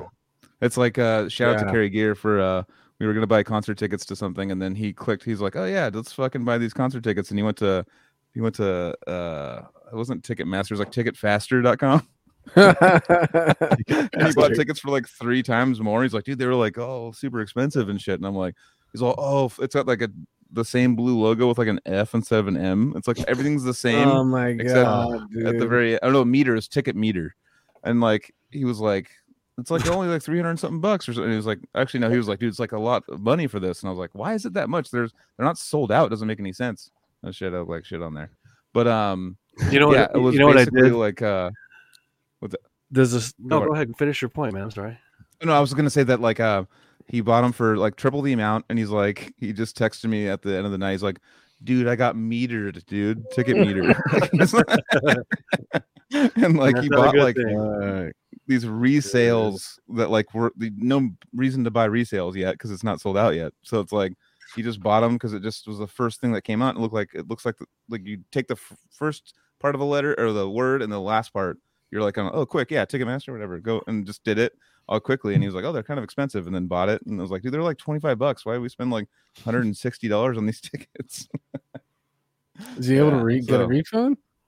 No, no, they were like they got. Yeah, that's why good. it's a joke between me and Carrie. It's like, oh, dude, getting metered. It was like getting screwed over. Like it's like a.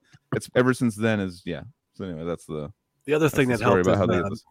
back in the day when I started the Sick Drummer website, I was also working on other websites, like I said, and building for people and this and that. And I used to do this trick where if you buy a new domain name and you're trying to get it indexed by Google, it used to take quite a while, you know, days or weeks, and there was nothing you could do about it. Um, so I used to build these websites where, there were like nowadays you see them all over. Like you'll click on something from Facebook, and you'll go to this website. It's just ads everywhere, right? And it's Yeah, just yeah. annoying and da da da. So before that, before that, you know, um, before this version of those types of sites, I would build websites where there were just literally hundreds and hundreds and hundreds of pages in the background that were being indexed for no particular reason other than me trying to boost up the PR ranking of a domain name. Like anything from like, you know, carpet salesmen or automotive shops or whatever, and just lists and lists and lists of hundreds and thousands of them that I actually stole from another website that was doing it and I hacked into his and took it and he was pissed. But what I used to do was like you could go and open up an eBay auction for something as simple as a I could make a PDF with like five recipes for Chinese food and just try and sell it as a recipe PDF. But what I would do is I would host the recipe PDF on the domain name I was trying to get indexed, like Sick Drummer Magazine per se. So then when I launched the eBay page to sell this book, which I cared not one iota about, it was up there for five cents. It was a joke Yeah. because the PDF was hosted on the website that I was trying to get indexed, and Google was indexing eBay multiple hundreds of thousands of times a day. It then trolled to my website because that PDF of the cookbook was on it, and my domain name got ranked in a fucking hour and a half. They don't let you do that anymore. It's called hot linking, but they used to, yeah. and it was sweet. But to answer your question about print or print on demand, I looked into every way from Sunday. Uh, the problem was is that when I started Sick Drummer and it became something that I knew I could make some money on before I realized it really wasn't something I could give up my main job for. Um, the problem was is it was going after money from all the advertising guys and marketing guys at companies. I won't name any names, but big name drum and cymbal and stick and whatever companies you have out there these were all run by people that were a little bit older and they didn't really understand because none of us did how important or how big or how fast the digital age was going to really creep in and take over. So trying to say hey you know you're paying whatever two thousand or three thousand dollars for a full page ad in like something like modern drummer or drum or whatever it may be. I'm charging three or six hundred dollars for this full page ad in my digital magazine and I show examples and how we can do advertisements that move around and all this stuff. But they didn't get it because they're like, well, it's not print. It's not a big publication. I mean, where's the return? And I'm like, well, where's the return you're spending on a print ad unless you're putting some kind of, you know, coupon or something that can be clipped out in a printed magazine that you can actually you know gauge your ROI return on investment, Mhm. you know, it it doesn't make sense why you wouldn't want to, you know, look at my numbers and say, okay, well, this is worth 600 bucks. So that was the fight for a long time was getting consistent advertising money. Hmm. Um, then I decided because it was hard, I started charging subscriptions for the magazine, and, and that was a mistake. I did well for a while, but uh, I decided at, at one point that I was just going to take the subscriptions away and give it away free because it was growing faster, of course, because everyone wants everything now free.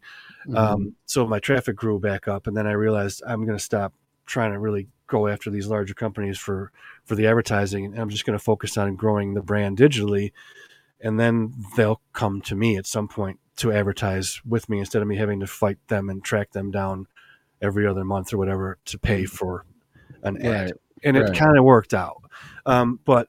I've looked into full runs. I've looked into print on demand runs. I've looked into black and white options. Mhm. I've looked into all kinds of co options, like you know, coming off the back of a print run with another magazine and splitting the plate cost and just cutting at the end and having two magazines. Um, for a while, we had a feature in Terrorizer magazine in the UK where um, we had a, a column that was written by John Biscombe um, every month for a couple of years.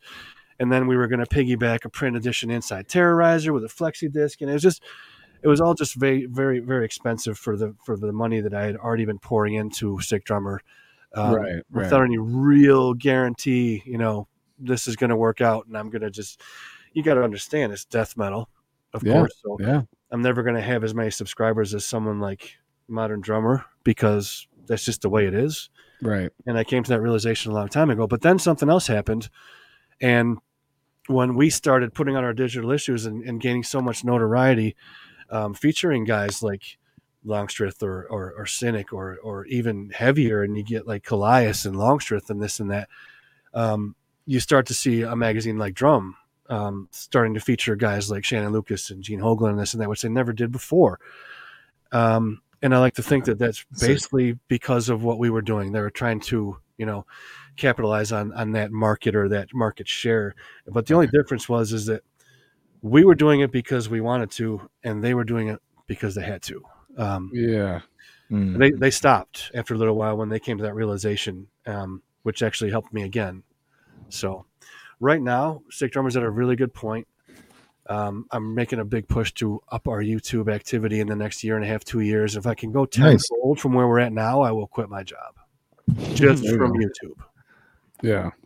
Nice. That's That's like- why I never went print on demand because the, the the the costs outweighed the benefits, which is the same reason I got rid of Grindstone. And we're in a more digital world now, dude. I mean, when when I ask you, would you ever do a physical one, or if Joel asks you that, it's because we're from a generation where we used to buy the physical Yeah, magazine. you like smelling it and flipping through it, man. Yeah, totally, dude. Did I still have have a collection of magazines, you know, There's- SSDs yeah. and Metal Maniacs and What's There's a Joseph. there's um there's a artifacts of brutality is a new uh venture that just put out a physical uh magazine that it's just brutal death metal yeah, and um the the new editor i think her name is rishon she's awesome i met her at chicago domination fest and that was where they launched the physical uh magazine so that's cool to see that kind of thing coming back It's very cool. Kinda Is it a, is it a magazine or like a zine? Is it like thick or is it like just a few pages? I think it's like a, a what. Okay, it's I think it's a longer edition, not like a few pages. Oh, but that's- I actually cool. haven't held it. But yeah, it's it'd be interesting to, to actually get a copy. I, you can you can buy one still. I think they still sell it, and they're working on look at it. volume two right now. Will you tell me the Artifacts of brutality. artifacts of brutality. Yeah. And then I just wanted to ask you, um, especially since you're talking about YouTube now and wanting to grow YouTube, like I was introduced to Sick Drummer probably through YouTube, the YouTube channel, and that was just you know 2006 or whatever when I like started you know checking out YouTube, and I remember it was probably one of the first you know set of you know first channels I followed, first set of videos. So what are like the first few videos that you remember hosting that really kind of took off or got people you know got excited about the the channel and stuff? Wow, that's a good question, man. There's so many. Um, to think back, I would say the ones that really helped the initial growth, which is I'm guessing what you asked, is stuff like um, when Marco Pitruzzella was in Brain Drill. Oh yeah, Um, that was a classic. Yeah, of I course, get- remember that. I used to get stuff from uh, you know, Orgasm, and I used to get stuff from um, like the. Uh, I'm on the wrong screen here. I'm on the Kelly Death podcast. I'm wondering why it's all okay. There we go. I'm back. Uh, Joseph, you weren't here when I said this earlier, and I hate to repeat for the guys that are on here, but um, Joseph, Dave Culross's son is in chat. Oh yeah. Dave and I were really good friends. We still are, but we don't talk a lot anymore, but here and there. Um, but he gave me, he found a DVD way, way back too. Um, John Merryman also helped back in those early, early days. And, and Mhm. bands like, you know, White Whitechapel, Cannibal Corpse, um, Acacia Strain, you know, Goatwhore, pretty much anyone that was on the Metal Blade 25th anniversary tour uh, Yeah. really was a good jumping point. Um, but Culross found an old DVD with loads of old material from overseas, from Malevolent Creation and Hate Plow, and he gave it to me, and I ripped it to you know digital, and I started posting those up, and that was all during the time of of the first wave of people noticing, oh, well, this this yeah, this is cool. There's there's a lot of crazy videos on here. Then it just took off from there, I guess. hmm Gotcha. Okay. yeah. Um, I remember. I want to just shout out. I think. Did you host? Um, did you host the George Kollias video of playing through Annihilation of the Wicked? Is that a sick drummer video, or is that just something else? I think that might have been blast uh, beatology or blastology. or. Blastology, that was that guy Ken. Uh, okay, a different channel then. Yeah. no, we've, we've done a bunch of stuff with George. He was at my camp, but you know, not not. We probably have a video of him doing that song from somewhere else, but I know that what you're talking about, and that wasn't me. Okay, okay, just check in because yeah, I, I didn't do my homework before this. I should have gone and looked at the very first videos on the channel. But I remember Dude, they that fine. copycat piece of sh. Oh, what? I, I used to spend so much time prepping for interviews, uh, just like I used to spend a lot of time prepping for NAMM. Like, Mhm. where am I going to go? Who am I going to feature? What gear am I going to take pictures of? Da da da. But I realized after I've been to NAMM like 13 times, and I think about after six, I'm like, I'm wasting my time, man, because it's so different every time you go. Right. I always ended up getting better content and more content when I didn't plan it out ahead of time. I have a question for you about NAMM real quick. Do you think it's going to be the same thing? A lot of people are saying it's going to start going. You got oh. super loud. Your audio just went like Yeah, shut up, dude. she just leaves. bullied Get out of here, man. Joel's gone. Well, Um, uh, How is What he if- gone? and We're still on. what was he saying? I can. He was, I, yeah, it was so aggressive. I couldn't pay attention. To the How is words. he gone? And we're, we're I still totally wasn't streaming? focusing on the question at all. It's the audio for sure. So, speaking of NAMM, I'll wait till he Dude, why isn't he popping back in? He's being a little bitch right now, dude. Yeah, he's now typing. I'm a I'm a I'm illiterate, so I can't. No, NAMM. I I hope it's the same someday, but I highly doubt it. That's the sad truth. No. Unless they forget about you know summer NAMM and just make winter NAMM and Anaheim be bigger, um, but it won't be the same for a while because of the pandemic, obviously, and not just because of the pandemic, but because what the pandemic did to the in, uh, income that everybody who was a touring musician suffered. So Mhm. now, because there's tours out again, you bet your ass that all these guys are going to take tours right. versus going to NAMM. You know what I mean? So Yeah. it just won't be the same. And a lot of the companies, even three, four years ago, stopped putting as much money into the the you know the big events like you know the Tama Night party or the Sabian party or the Schecter party or wherever it might have might have been. Those events used to be like movie worthy ragers, and uh, they're just getting lesser and lesser. Yeah. Um, so it's going to be harder to come back from. You know what I mean? I hope it is, and I hope it's something close to what it used to be. I'll still go and check it out, but I, I don't have high hopes for it ever going back to what it really was in the heyday. right. Uh, I mean, Oh, thanks, man. I, I kind of Metal had that drummers? feeling like how people have talked about NAMM in the past few years. I'm like, I remember hearing everybody have super positive experiences when they went to the first. I mean, how long has NAMM been going? Oh, dude, since like I think the seventies. Oh shit! All right, so I, then I'm totally out of the loop. I thought it was mainly like metal shit because I've never oh, been. no, no, no, no, no. It's I've an never been to industry wide everything. There's halls. There's a guitar hall. There's a drum hall. There's an electric hall, mic hall, everything. DJ booths, you name it. And There's eighty thousand people there over the course of four days. It's massive, dude. Okay, yeah, I, I was just naive in in the sense that You never I- been to one? I I've never been to one, but I just know that I've always like vicariously been there through all the people that I I know ha- that have been there. sure, sure. I, I mainly always thought that since there were so many different metal musicians that were showcased at this thing, that it was mainly metal. But that's cool that It's that- mainly metal to the people you talk to that went to the metal part of it. yeah. How do I how do. I sound? How do I sound? Yeah, it's Good. good. Okay, okay. You yeah, I mean. NAMM Yeah. was a was it's just it's you have to be pre- uh, prepared for the biggest thing you've ever seen as far as like a a trade show is concerned. It's like literally, So that's what it is. It's a It's trade like- show for equipment. but there's like uh, like a hundred thousand. No, it's not a hundred thousand vendors. There's a that's two million square feet. Yeah, there's like five. There's like three thousand vendors. It's three Yeah. stories, four stories. It's almost It's it's, almost three quarters of a mile long. I think inside from one end to the other. and not Whoa. planning like what you're gonna see is the biggest mistake you can make. Like because we had a friend with us, and he's like, he was no, like, oh, I'm that's gonna what I was to. just saying. That's what I was just saying. I started. yeah. I stopped planning it because I always had a better time after I stopped planning it and saw more. Well, I had a It's great time. I didn't plan it. It was fucking awesome. Like went The into worst the thing after about parties. is if you wear the wrong shoes, man.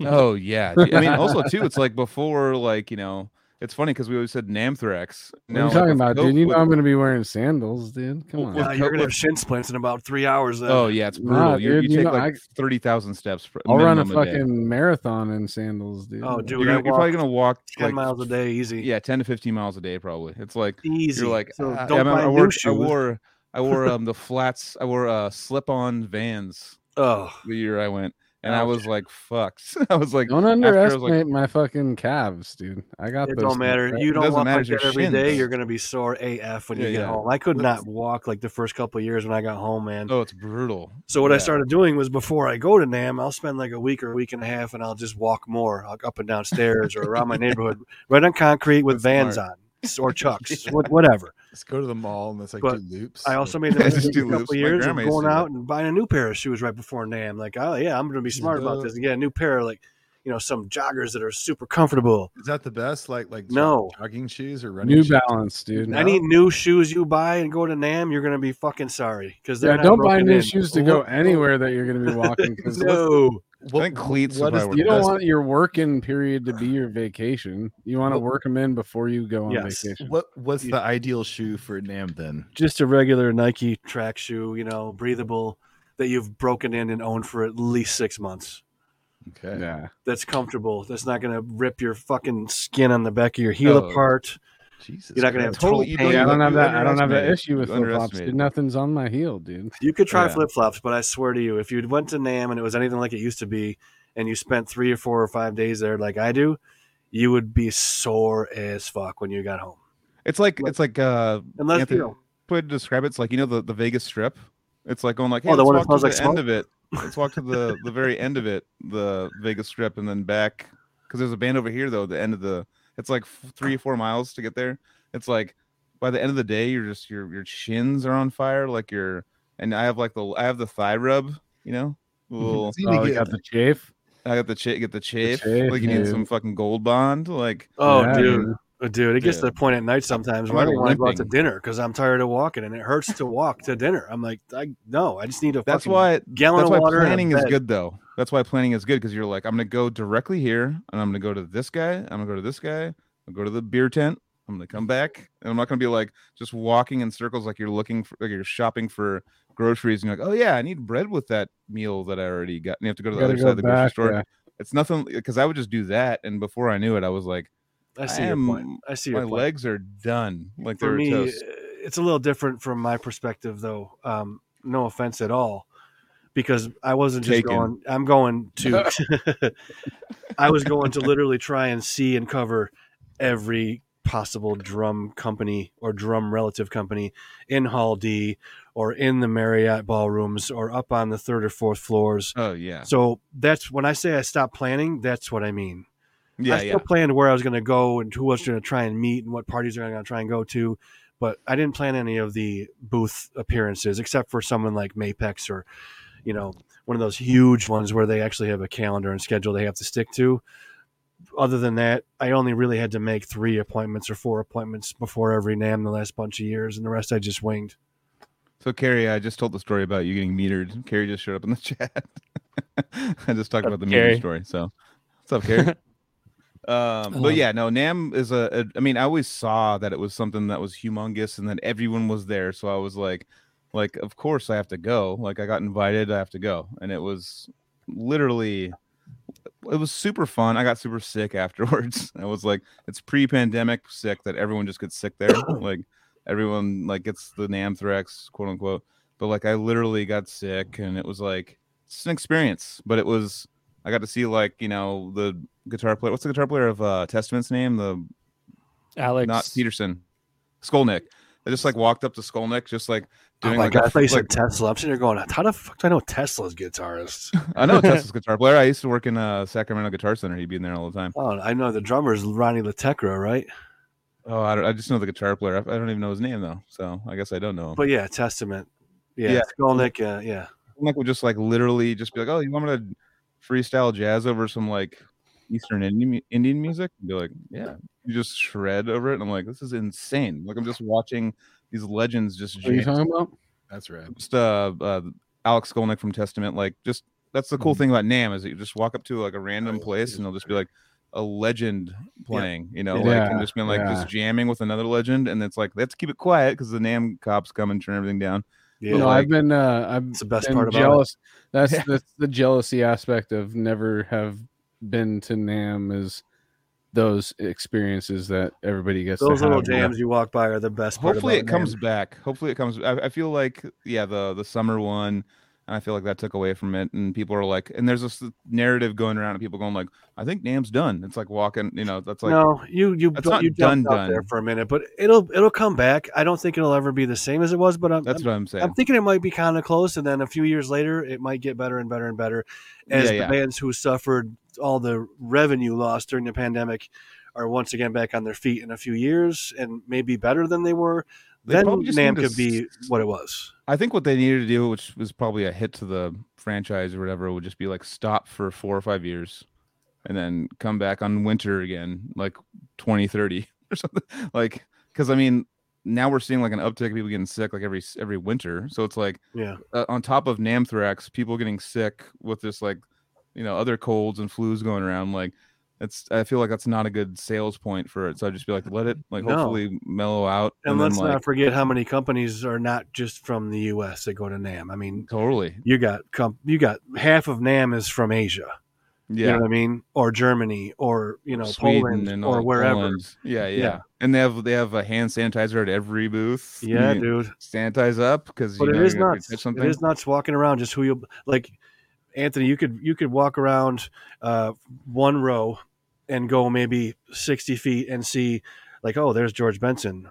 Um, holy shit, there's uh there's dude from Carcass, uh, Dan, and there's uh oh my god, is that is that Paul Stanley or uh It's I fucking just had- walking I- around. I Just saw walking Stevie around. Wonder, man. I fucking saw Stevie Wonder playing drums on a kit randomly What one day. fuck? Yeah, That's fucking dope. I had It's just fucked. seen George Benson, then I saw Stevie Wonder, and then I walked down. There's Kerry King, and Wow. What was Stevie Wonder playing on the drums? It was like Superstition. it was Or like- Superstition, and he had a fucking he had like presidential bodyguard unit. dude. Fuck.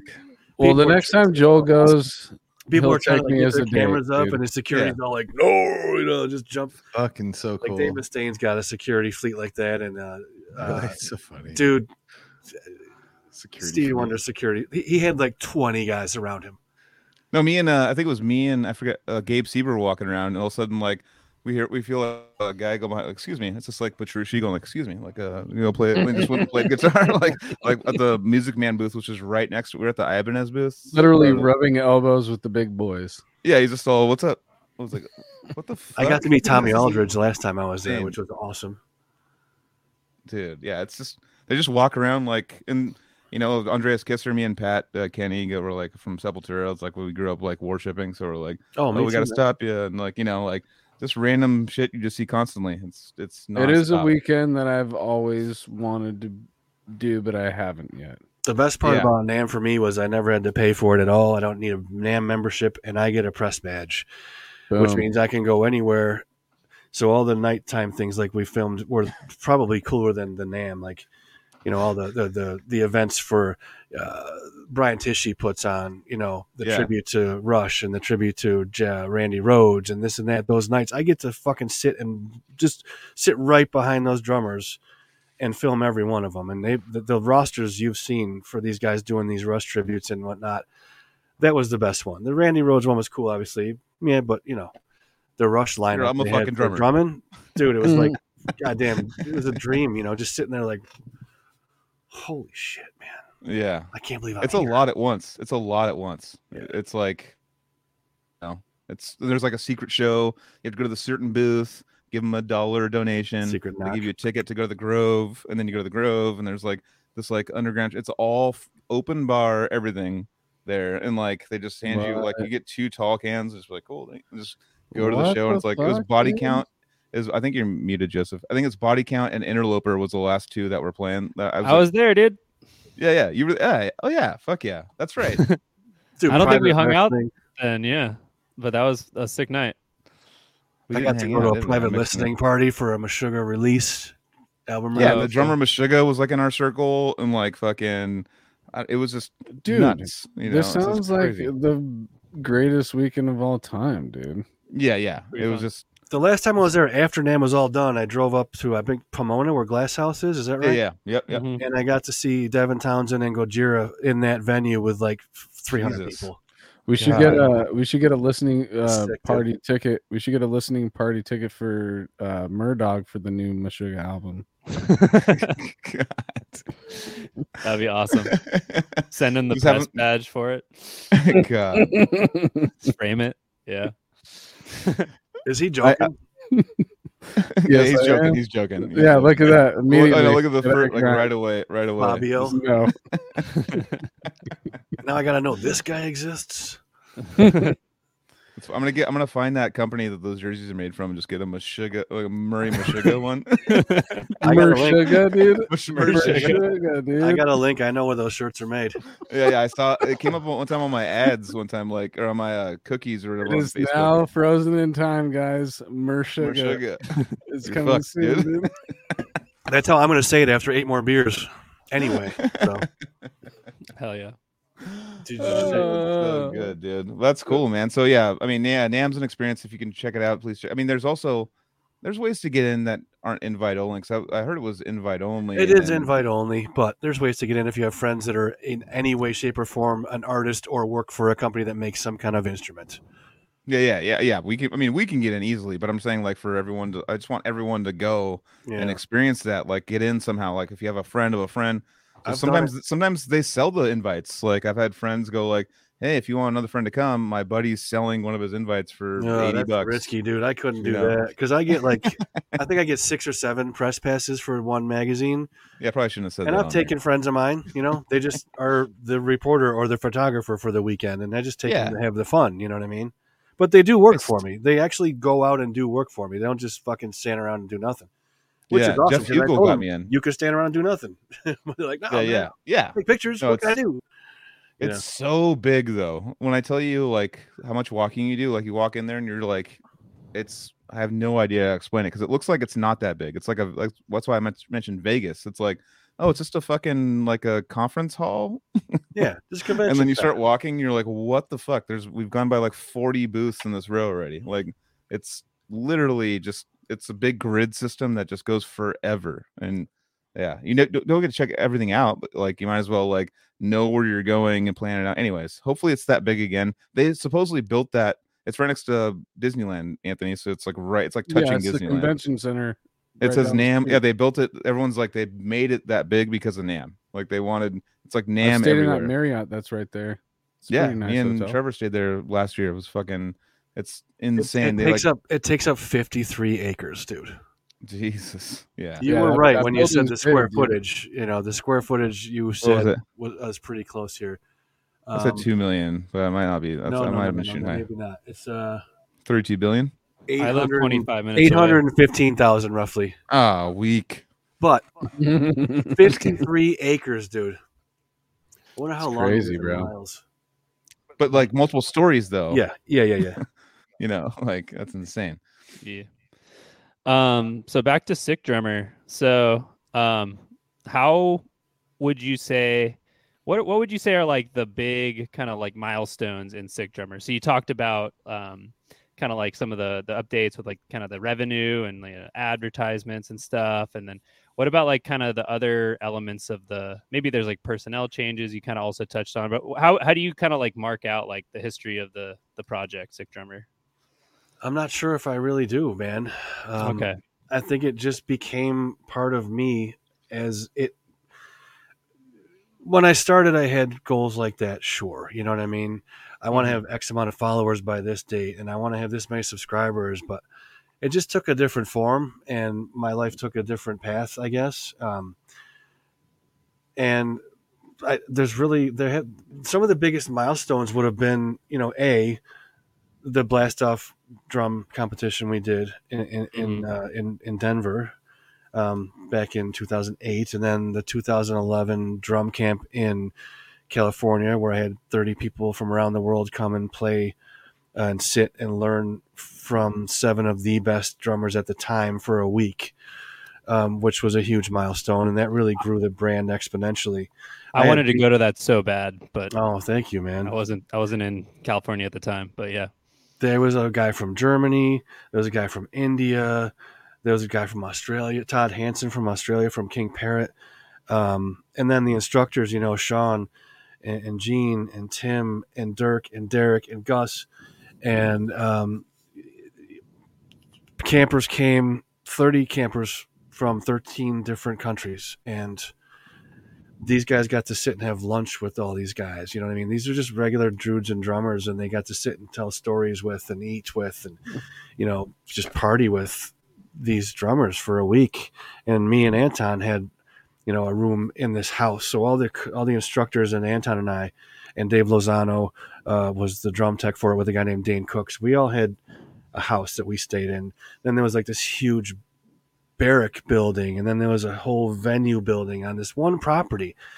It's a really weird property. It's called Isis Oasis, and it's like, you know, an earthly kind of spiritual place for people that go do yoga and all this stuff. But the fucking place is in the middle of nowhere, Yeah. and it's really nice. I mean, and it was so affordable. Um, but that camp turned out awesome. I wish I could have done another one, but it, it wasn't in the cards. Um, Spencer, uh, Spencer the Moore. drummer of no, no, Spencer, the drummer of Son of Aurelius. Oh, Edwards. Spencer Edwards was at that. I remember that. yes, he was. Yeah, yeah, yeah. Oh yeah, man, God. I was jealous as fuck. There was a lot of guys from bands at the at the camp. Um, yeah, yeah, yeah. Jesus, it goes way back, but Eric Schnee was there. Um, you know, Bart from he's a guitar player from Quo Vadis was there. Oh, Ooh. Bart. Yeah, yeah, yeah. And he was an Fuck yeah. aspiring drummer and just loved yeah. drumming. So he came from Canada to see it and, and stay. And Wow. you know, We had their um, we had their drummer on. What was his name? uh, Oh, well, well, Antoine well, Baril. God, we're the- fucking, Quo Vadis drummer. coming Yeah, Yeah, wasn't it? dude, thanks for Oh, calling. us Yannick. dude. Dude, Yannick. Yannick. Yannick. Bercier. Yeah, Bercier. yeah. God, Maniac. so many Chris, episodes. From do that, Gone in I- I April. feel like a fucking piece of shit that I couldn't. You go, who's tell Quo Vadis, dude? I know.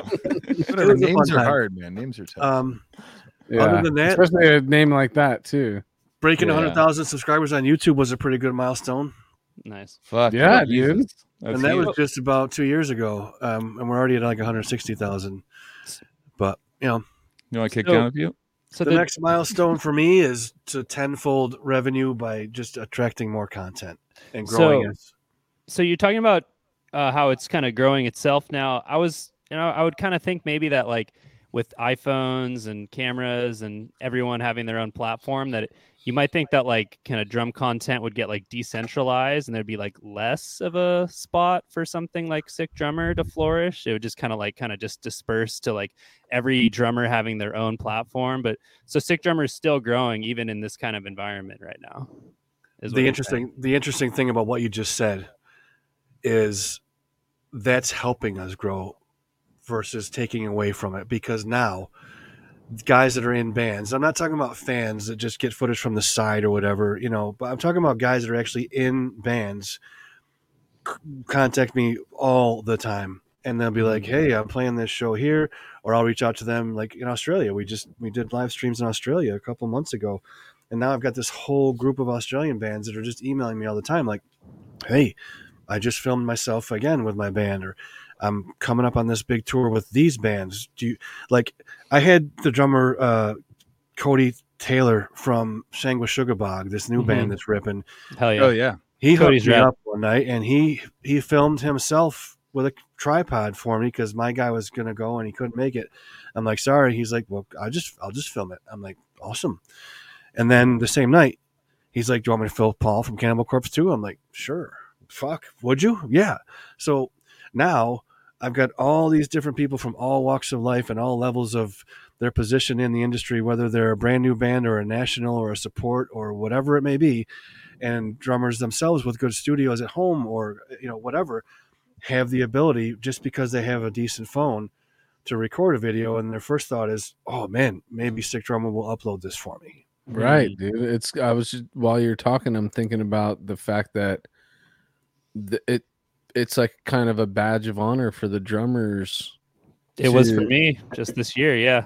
Yeah, and and I totally it's humbling Understand to that. say the least man and that's what's You- happening if you have, if you're a drummer and have a video or multiple videos on Sick Drummer, then that's yeah the badge of honor, a, a patch that you get to throw on your vest, dude. You i go. appreciate that and i hate to even talk about it because i don't want to sound like i'm blowing myself or conceited Well, we're blowing you, dude. but You're I what? cannot tell you. Even last night, I was on um, Max's, you know, stream, and someone who didn't realize it was me, sick drummer, on there was like, "Holy shit!" And then they're throwing around the word legend, and you know, I've I've been at stores where fucking strangers have come up to me in the middle of nowhere, like, um, "Are you Ian? Like, you know, do you have this drumming magazine?" And I've had people at NAMM tell me it was like a bucket list shit to fucking get a picture with me. I'm like, dude, shut up! I'm just a guy who started a fucking magazine, man Mm-hmm. but it's awesome and I, I wouldn't trade it and i'm appreciative but i hate talking about it because i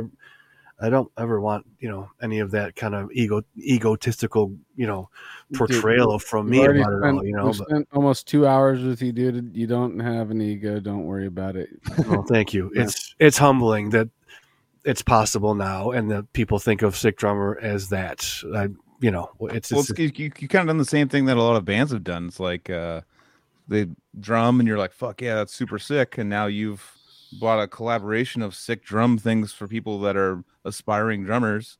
And they're like, oh, this guy's super sick. You know what I mean? It's like, it's like being a part of a band almost. It's like, so you're, you're, you're basically bringing like awesome content and, and influencing people that are starting to play drums and the people that have been playing drums for a long time and it's like a different version of being in a band it's you're showing them Yeah. oh this is what this guy looks like from you know from behind it sounds terrible but it's like this is what the what uh you know what uh this It's is the what sexiest I'm not angle Mike of the drummer, dude. Yeah, but yeah. it's like basically yeah no it's fucking awesome man you came at it from like a real fan standpoint you didn't come from it like And you hit a like, vein. famous. I'm You gonna hit- be famous. You're like i'm gonna show people the sick shit. You hit a vein that um, is is something that all right, he's uh, talking about behind. you're talking about veins. This is getting gross man. Main vein main vein. Yeah, you hit, you hit the main vein with uh it's like I said in the beginning of the podcast, this is like one of the most enter- entertaining aspects for even people outside of the genre when when I show death metal drumming to somebody who is not familiar with extreme music, it is impressive to people outside of the genre. You know, it's yeah it's it- instantly and and um so that's what i say when you hit a vein which is this Yeah. thing that is one of the most entertaining aspects of our music and no matter what you play or listen or er, you know if you play guitar you play you're a vocalist i'm just a vocalist but i love watching drummers Yeah. so that's the vein that you hit dude just like showing all showing the world as much of this type of drumming that you can possibly show you know yeah and and and and that's where the badge of honor comes because the drummers are like oh well, look at all these other drummers i want to be up there too and and that's where you get the phone calls like oh dude or emails put my shit up there please yeah it's pretty it's- cool, it's- it's definitely like on tour with like you know, we uh, Casey and I went.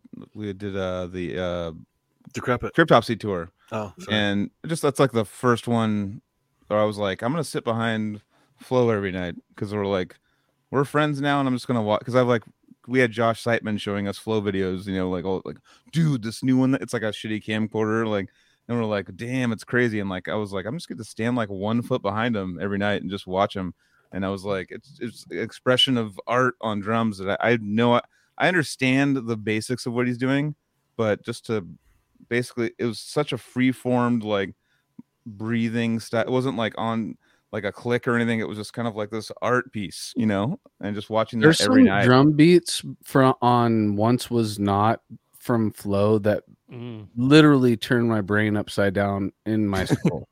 yeah, yeah. like my brainstem detaches, my my brain fully does 180 up. Your body starts losing My, my third eye starts looking at my insides of my body versus the universe, and I'm like, That what the fuck is sick. going on right now?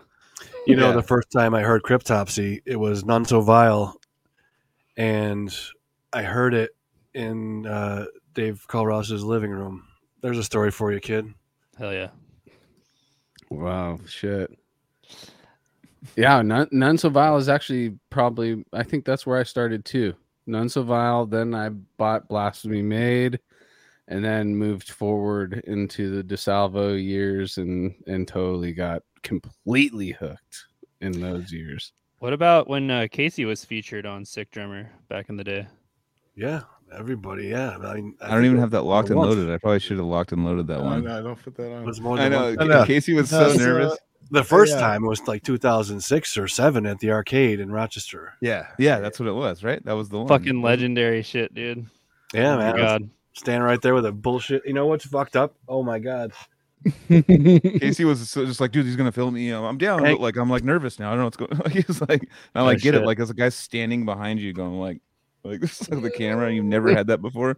It's like, shit, what, you're, what's going on, dude? Dude, that condemned to nothingness is Yeah. just insane. No way. Oh my That's the god, camera I filmed you with. oh, Talk shit. boy. what the fuck, dude? It's dude? still in my office, dude. Damn. Kind of Is a it pack rat. Is it like so you you filmed Casey yourself Yeah. with that I camera? I stood behind him, uh, behind the rack, uh, the cabinet. Uh, I think it was a guitar cabinet because I didn't want to stand by. Well, no, whoever was to Casey's left probably would have been Mhm. bass. Dude, so that's crazy. So let's hear a little bit more of backstory about this night. Where was what was the uh where God, was don't the gig remember. at? Um, it was okay. So it was 2007 or six. Six. It was Okay, in must have been Rochester, New York, down by Lake Ontario Rochester? State Park. it was? Yeah, it was right on the water at a place called the Penny Arcade. Oh yeah, yeah. It's Was gone now. bloodletting? It was okay. I don't remember the bands. I know because there was different people that played with different bands. I think It had to have been bloodletting possibly. around that time. But We Um, played Penny Arcade on bloodletting. I don't think it was. I thought it was later though. I thought it was. Sam Later. I was- thought it was If that- Samus it was there. If it has the white tom heads, it wasn't. Oh. Blood Tour. he said. He said it was uh, Samus was there Policelli was Ab- on the Abigail- tour with. Abigail So it was Williams Abigail tour. Williams. It was Faceless, Abigail Williams, Decrepit Birth, Veil of Maya, Okay. and Psychroptic. No, no, Mm, no, no, no. Wait, who was? Oh yeah, if Lyle Cooper was playing with Faceless at the time, then that Yeah, was it. yeah, Yeah, yeah. that's it. I'm pretty sure that was it. That was the That tour was package. one. Yep. Yeah, yeah. remember, that's I just sent met Casey a picture of us the other day, actually, that I Yeah. found from back then. Right. That's oh, Lyle was crazy, in man. that. Okay. Lyle had yeah. the craziest like scowl when like someone gives like a metal face, like mm, like the upside down frown. Yeah, It's yeah. like He's a, cartoon man. He's like, Oh, he's demonically possessed. Yeah, it's it's a meme. That's another person I was it's I was the mean behind the mug of all mean mugs. Yeah. Yeah, yeah. That kid is so good. He's got some new music out right now. I just heard about two or three months ago. That's dope. Yeah. Totally. Nice. Yep. yeah, I, I started talking to him on Facebook, and I was like, "Dude, you should come on the podcast." But I don't know if you saw my message yet on that. But yeah, it'd be awesome to have him on. Yeah, I don't Yeah, feel man. like lo- I love rad. Lyle. Lyle's like one of my bros. I don't feel like he that's a style to do a podcast. It's like almost like an Erland thing, you know. Like Erland's like I don't. Yeah. Yeah, I don't. Never know, dude. You might just. I don't know. I don't know. It's been over a year. Maybe we'll hit up clean. Berlin again. Like, He's an adult come on, now. dude. yeah. Dancing lessons, dude. Come Yeah, on. he was like a he was a Dude, I child. Erlen would be amazing. I wish he would come on. yeah, I mean, I remember that Erland's night, one of the too. funniest people ever. I remember Like, that night. Casey's ripping, man. Hell yeah. Yeah. Casey's always ripping, dude. Then here we are, what, Always 20 years later, back, and we just dude. live streamed you about what a month and a half, two months ago back out in uh, Arizona. Yep, that was Oh uh, yeah, Oh, August yeah. Last of Lucy.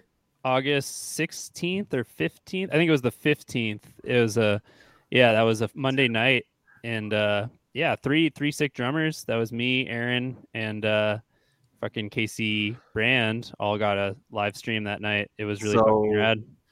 Right now on this fucking screen, there's a dude we filmed in 2006, and then a dude we filmed 18 years later Yeah. in 2022, right there, and that's crazy. It's like I get these kids coming up to me like. Dude, I've been following Sick Drummer since I was like 13 or Mhm. 8. And I'm like, what? Am I that old? it flies by, man. are It's that like- old, that old. Yeah, it, it turns out to like when a decade's like feels like it's a like three years. You're like, That's just crazy Yeah. to think about, man. I Yeah. know. Dude. that, that, it's super cool that that Man. that is the reality of it though that we got a show here two of the hosts are drummers and they are both a part of that project over the um, they've come in through the Um, amount of time that that's been a uh, project Uh, um, don't you play drums too, Anthony? oh yeah, yeah, dude i was in a band called haya you know You could do "Wish You Were Here," right? on drums? drummers on it's an acronym for herpes in your ass Oh, I was gonna say I'm higher than you right now. uh, well let me catch up dude And uh yeah, that was Mike Wyatt who filmed our my live Yeah. stream. That was yeah, rad. you're, dude, I've watched your video like six or seven times. Oh fuck! And also, I think you picked up a to violently vomit rehearsal one time that Casey was. That's live what that was going to streaming. be my question. Do you Fuck you. have any footage of Joseph with to violently vomit? Because that's a treat to watch too. I don't think so. There's a there's some old you uh, Facebook live stream stuff. I have a lot of stuff on my own channel, but um, I need to get. I think the whole last Chicago Fest set was filmed like from front of stage. I really want to grab that footage someday because we did like some live debut stuff that hasn't been played in like 20 years. But um, hey, well, guess what? I'll take it. yeah, yeah, yeah. I'll extend need to- you that image anytime you're out doing whatever. You want to mm, film Hell some yeah. quality shit, man? Just maybe set up a phone, take a USB and, or, a, or whatever, a, a, a, an interface and a laptop, and run some shit into Reaper or even something as simple as Audacity. Yeah, Take it from the soundboard. I will post your videos. You know what's right about Uh, drummers is like I don't think there could ever be a sickguitarist.com because There could, and I own the name actually. well you can't well, well the thing is though the, this is my argument is that with drummers That there's so no sick. there's no crowd I I mean that's awesome I mean I I want this to go up, go down but like from drummer's standpoint you could stand behind We're not being like like hit like there's like a mosh like the, the if the riffs are too sick you're gonna fucking hit. Like there's not gonna be like a you can't take a stable version of a guitar because the guitar player wants to move around and do stuff so it's like you, if you don't have that barrier which is like for only the big bigger bands if you just have a hat and put labels on the screen i'm just don't have a hat on One- new haircut. I bought sixstringsmagazine.com nine years ago, started doing shit, stopped. About two weeks ago, Gus Rios called me. He's like, You still own Six Strings Magazine? I'm like, Yeah. He's like, Let's make it run. I'm like, Oh, okay. So that's in the works. Mm. Kinda. Uh, number two, check out the At the Gates footage we just did in Philadelphia uh, a couple months ago. Um, and you'll see that what my dude did with a cell phone on a gimbal okay and see how he handled the guitar. And three, you can mount a GoPro on the stock, so it really doesn't Yeah, yeah. matter. that's what i was thinking too So you take those three things and duplicate what I've done with Sick Drummer with six strings, and I think it would grow faster than the drummer one because there's probably fucking ten guitar players for every drummer, and so that's why. I Yeah, call oh, there is, for sure. there so is for sure guitar or bass, not just one or the other. just get a Mhm. drone that like follows the guitar like- I've asked about drones, dude. I've, I've I've tried to hire and and and film. Oh, I tried to put. I told you I wasn't going to talk about this, or I didn't want to ask about it, and I'm not. But you know what I'm talking about. yeah yeah, yeah i know I tried to get drones in use during that 12 years ago, Damn. and I, it was not allowed. But Yeah, yeah, nowadays, it is allowed. And actually, I just talked to someone a couple weeks ago, which was uh, Alex Bent from Trivium, yeah yeah and they have a guy on tour with them that's a videographer who's sending like, you know, beer can sized drones around the fucking arena, filming um, Trivium on this tour and putting together That's like a crazy. documentary at the end. He's got like three or four of them flying around off one control panel, dude. Dude, I was crazy. at Thanksgiving this year, and uh, uh the one of someone's son had a drone that was like a two thousand dollar drone, and it was insane. Like they literally took the drone, just went, in the middle of the fucking sky, and it went three miles away to the ocean. And then he was like, wa- he was like checking out the ocean, and I'm like looking at his screen, like, what the fuck?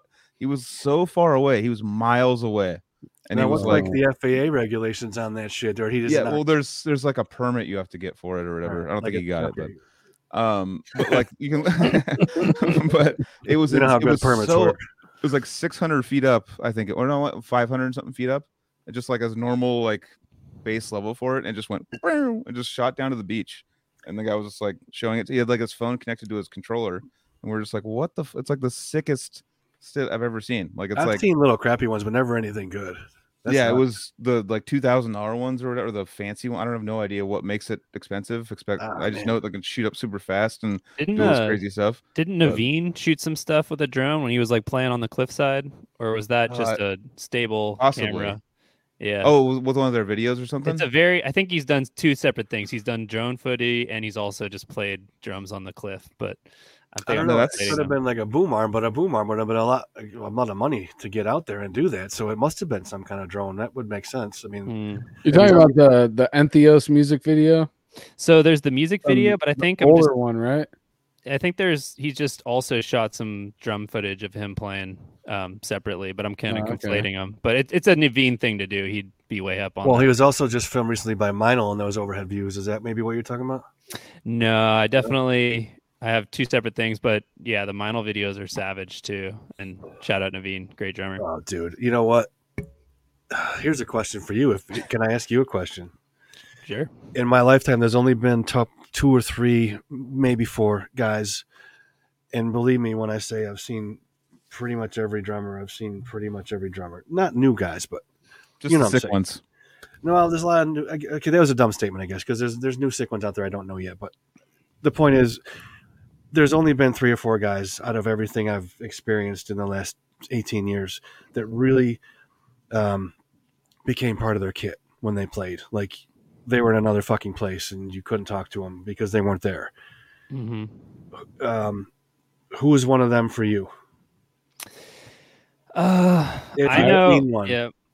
I mean, I, I, I, I like Garstka a lot with animals. I think he's still kind of like leading the way for my drummer generation. I think Elliot Hoffman is. Ah, He's on my list. I know he's on your list. I know Hoffman's just insane.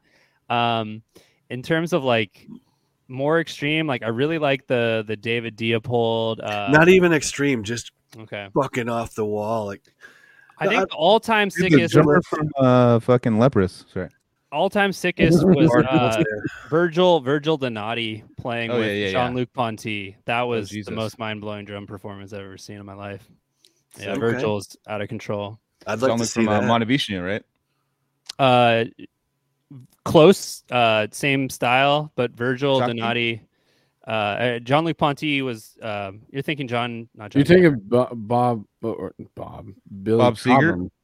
Yeah, Billy You said Cobham. Mahav- you said Mahavishnu is Bob Billy, That's Billy Cobham. Cobham. No, but yeah. but but uh but uh Jean uh, Jean Luc uh, Jean Luc Ponty was uh the fi- uh, the violist for I think he uh, he did the second iteration. I think he did the '80s. Yeah, he wasn't the OG violinist, but he might have done the, the Mm. '80s era stuff. Um, I'm still trying to think of drummers who have blown my mind, uh, or become one with the kit, as you put it.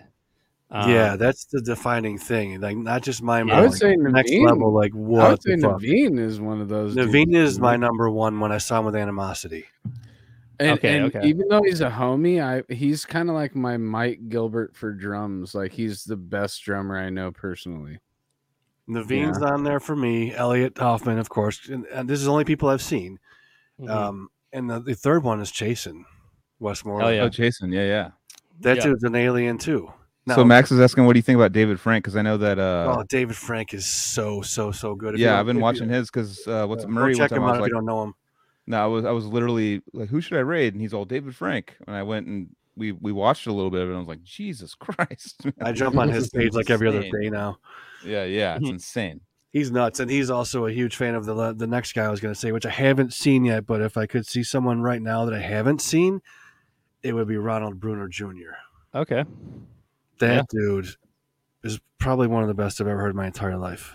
What do you guys think about Baard Kolstad from Leprous? Uh, he's amazing. I've, I've seen him Baard's and filmed him, and he's awesome. Nice kid. yeah. It just seems like I mean, as a non-drummer, I'm like, gee, uh, just like it's like looks insane to me. That's all I can tell you. I don't What- really. I, I could be mistaken, and I don't know if I. Should, I think he came from a bad place, like like like, um, Rendezvous point. like on the street, like homeless. oh yeah. And playing totally. buckets, drums on in subways or something. And Yep. four years later, he just opened up uh, and played fucking Albert Hall, sold out, dude. Are you kidding me? Yeah. I don't think he was. I don't think he was homeless. I think he he just got started as a street drummer. Okay, a cardboard okay. box. Yeah. Yep. Yep. cool. That's good news then. Yeah. I mean, But he's however he got incredible. there, he's there now. Yeah. I sat and watched him in Syracuse, New York, not long ago with uh, Paul Seidel um, from uh, the, the German uh, Berlin band. Sorry. Um,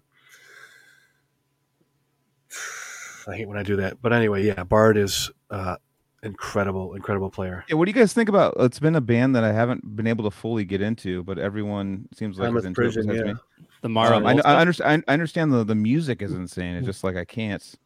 I can't commit. Are you really to going to say the Mars Volta again? Oh, Did I go through this already? I've we we drink on this, dude. No, dude, no. He, Max said it. Oh, okay. And yeah, I don't the drummers and the Dude. band is insane. Like John the band, is just nuts, dude. yeah, yeah. The band is ridiculous. Just the vocals. But anyway, like, uh, And I'm going to say the same thing. Like, you listen to Rush, dude. Geddy Lee is one of those unique voices. I get one. You get one. Okay. Okay. Okay. I'm not doing two. I have another one for for Ian. Um, Eric, Eric with an A. Uh, what's his last name? Is it Im, Im something And a Prata. with night verses. Yeah, no, that guy. on. I can't. I, I'm not going to look it up, but a apote, apote, apote, apota. He's pushing the showmanship to another level. It's Prada? pretty fucking rad to see. Something like that. Erica Prada or Imprada. Yeah. Are you guys talking? Have you guys mentioned that one guy that I just as, as far as flashiness? It's the one guy that um, does the one-handed stuff, the doubles. And Oh, stuff yeah. Those hand. videos are fun, dude. He's nuts on Instagram. Yeah. What? What's is he legit or not? I don't he's know. I can't, I can't, he's legit. okay. He's legit, dude. He'll just do like Oh, one, that guy? with one hand. The Spanish like, dude. like, He does these like rolls, like with like, I don't know his name, but he's one hand, really, dude. really, really, really fucked up and awesome. Holding holding the Oh, yeah. fucking timer with one hand while doing. and he's like, got the cowbell sitting on top all Desperado? the time. And dude, Desperado? dude, he's crazy. That guy's What sick. about the, Yeah, Culross knows his name. Esperado, Es- Estepario. Oh, yeah, he's what's the name? new metal kid in me likes to watch this, the Slipknot covers that he does. He does mm-hmm. Slipknot with one hand. Yeah. Yeah. Like, oh, Yeah, yeah, yeah. Samus like, reviewed what the that video. It was pretty funny. yeah, I was like, well, that's actually who showed it to me. I was like, what the fuck is this? Like, Dude, is this real? talking about Samus real quick, his getting drunk and playing video, that cracked me up, dude.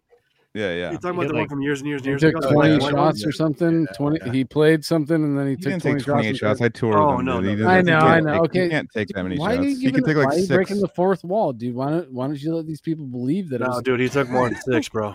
Fuck him. He's got like 900 fucking million followers. He whatever, 906. dude?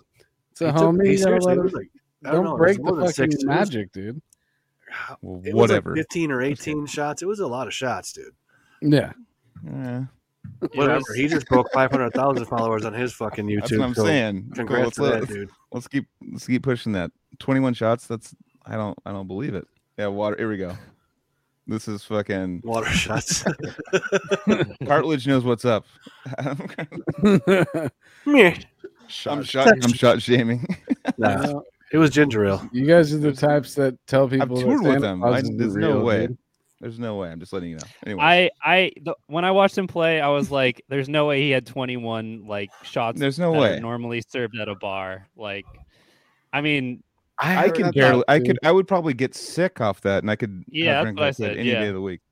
you should have just said they were like 10 shots, and it would have been believable. But Ten is a lot. Ten's a good amount to like play drums on. Ten like that's a is, uh, lot. your day's gonna Fuck change. that, dude. Your day's gonna Yeah. change. it looked like 10 to me. Yeah, about that. much. 21. Get the fuck out. So, Sorry. Casey, I love you, Samus. Same question, You Casey. got, you got like a million views on it. Sorry. Have you ever what's uh you ever seen a drummer that totally blew your mind like they became part of the kit, Casey?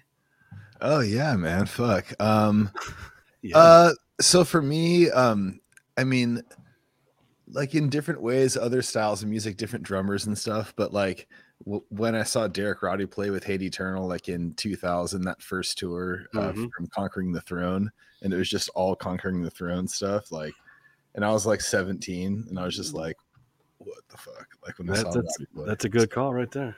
yeah. Yeah, it's just a next level. I mean, what's that uh, drummer you guys always say is the best? What's his name? There's too many, man. Vinny Colaiuta. Da- Colaiuta. Colaiuta. Like everyone's Colaiuta, like, dude. But I mean, it's like Colaiuta, there's there, there's other drummers that like might be better for certain jobs, you know, like like specialty drummers. So like yeah, if you're gonna put out like a brutal death metal album, like I could choose Vinny Colaiuta, but I'm, I might get like you know, like George Kollias or Tim Yeung or Derek Yeah, Roddy or like you Makes way know some more sense. classic- you know, You could call Marco Minnemann. I think he can do it. yeah, yeah. he did the uh that Necrophagist tour. Yeah, that's why I said that. Yeah, yeah, yeah. That was a That trip still blows my that. mind. That's cool. that yeah, he would just he would just do that and then go back Cool. to like doing more like you know And he was he was Teaching stuff. improvising some of those beats too, because I, I knew those songs all the way through, and I'd be like, "What's that beat?" But like, I don't, just would do some cool beat behind it, and me and Dan Kenny were on mushrooms watching it too, which didn't make it any easier. But I was like, Jesus Christ, because I've been watching Marco Minnemann's. You know, my dad's all into the, like the Steve I, the dad tread stuff, and Marco Minnemann's always been a part of my, you know, like with the watching him jam with you know whatever fucking shredder you can think of. Like he's jam- jammed with all of them. And uh, I actually just saw the Aristocrats recently too, and I was like, "What the fuck?" Really? Like, all those guys. I'm just like, I mean, obviously Guthrie, but like Marco Minnemann, I was like, that is like this is such a fucked up group of people together. You know, oh, dude, that band's insane. insane. Like, I just blew my mind. I was like, these are the. I mean, for the guitar, I was like, that's the best guitar player I've ever seen in the world for sure. Like, I don't understand what he's even doing. He would just like improvise things, and I was like, with a smile on his face, and I'd like be watching him, just not even understanding like anything, just grabbing my head, like, fuck this. We gotta. I have to leave. This is like blasphemy. like, like, it was insane, dude. I'll say another dude that um totally is one with his kid is Lille. Oh, Gruber, yeah. Oh yeah, yeah, yeah. Totally. Dude, that Yeah. dude watching him play is like a, a really, really great experience because there's something else going on in that dude's brain and body when he's playing drums, you know? He's got the guitar involved too. He's like in his brain. yeah, and and, and You he's just tell. yeah. Well, I mean, he's that's that's his dad. Like, I'd like to get him back on and talk more about like just his upbringing because we probably talked about it. I should just go back to that episode. I probably all my answers will all my questions will be answered. I asked just all go of back. He's incredible, man. But Yeah, yeah. no, it just yeah, with He's his upbringing with his dad and stuff, it, it it totally he emulates like what it would be to be come from that lineage of what his dad was doing way before he even started playing in death metal. You know, I think it's A E R A era or some shit. There, he's he was a jazz like prog rock drummer before he started fucking with Lille when he Yep. had Lille and then he got old enough to where he started jamming with him. But that that that story to me is so cool, dude. I know you just want your own kid to play death metal with you. That's why I'm you trying to get my own Lille, dude. Yeah. Um, shout out to Vaughn Stoppy, who's just joined as the touring guitarist of Defeated Sanity. He's a homie from Chicago and really cool guy. So What's out. his name on here? Vaughn Stoffy. He's Okay, been okay. playing with uh, John Longstreth in a project also. Oh Jesus. Sick. Yeah, they're doing something. Um, just while we were on the road, the the the Necrophagist thing, and I was looking back at the stuff behind Ian, that Romain Goulon video with with Necrophagist. God damn it, dude! Just I go back to that once in a while, and I remember just waiting for the third Necrophagist and just expecting that to finally drop. Well, they and- they had that Donna Demise song when we toured with them, and yeah, it was yeah, like yeah. it's coming. They have a Ocean new song. Collective. Jeez, I'm sorry. It just came to me. Oh, there you go. Paul Seidel. I said Paul, when when Baard and uh, um, when Baard Kolstad and Leprous played Syracuse, it was with Paul Seidel and Ocean Collective, and I fucking love Ocean Collective. So Hell yeah. sorry to interrupt yeah. there. I just it just came to me like, dude, Oh, no, dude, no, let it out, man. Yeah, no, they any- got a video on fun. YouTube from years and years and years ago, live at Dresden in Germany. It's black and white, and it is filthy awesome. Should check it out. Yeah, Oh, that's yeah. a band. That's a heavy band, dude. Ocean Collective. Yeah, they were a lot heavier, older stuff. Now they're still heavy, but not so much. You know, Mm. they're still great. Yeah. Paul's incredible. Um, incredible. His single foot is sick. Sweet. Do you have strong Just- opinions about uh drum technique? No, I don't. I don't really have strong opinions about a lot of anything. okay, What do you mean? It's like a technique? single foot like down picking for guitar players. that's. Uh, What, what are you asking that. about in particularly? Like just hand position or how you sit or your? What do you mean? Uh, no, I didn't have anything in particular. Although the classic, or not the classic, but like the the the, the hot topic ones are you know like single versus doubles and all that yeah. kind of Nah, man. bullshit. Yeah. I think That used to whenever be a thing. Yeah, I don't think it's much of a thing nowadays, right? We talk about it too much used to be. already, but yeah. I just think what everybody's comfortable doing, that's fine with me, man. You know. yeah. I mean, if I see someone doing something I think will be, uh, you know, problematic in the future due to, you know, extend, extended strain to a certain part of how they're sitting or moving, I'll say something. But, you know, on a personal level, what, what how I try and play is, you know, sitting up straight as best I can, ninety degrees on legs. I don't play double bass pedal or double bass anymore, so my left foot's always on the hi hat.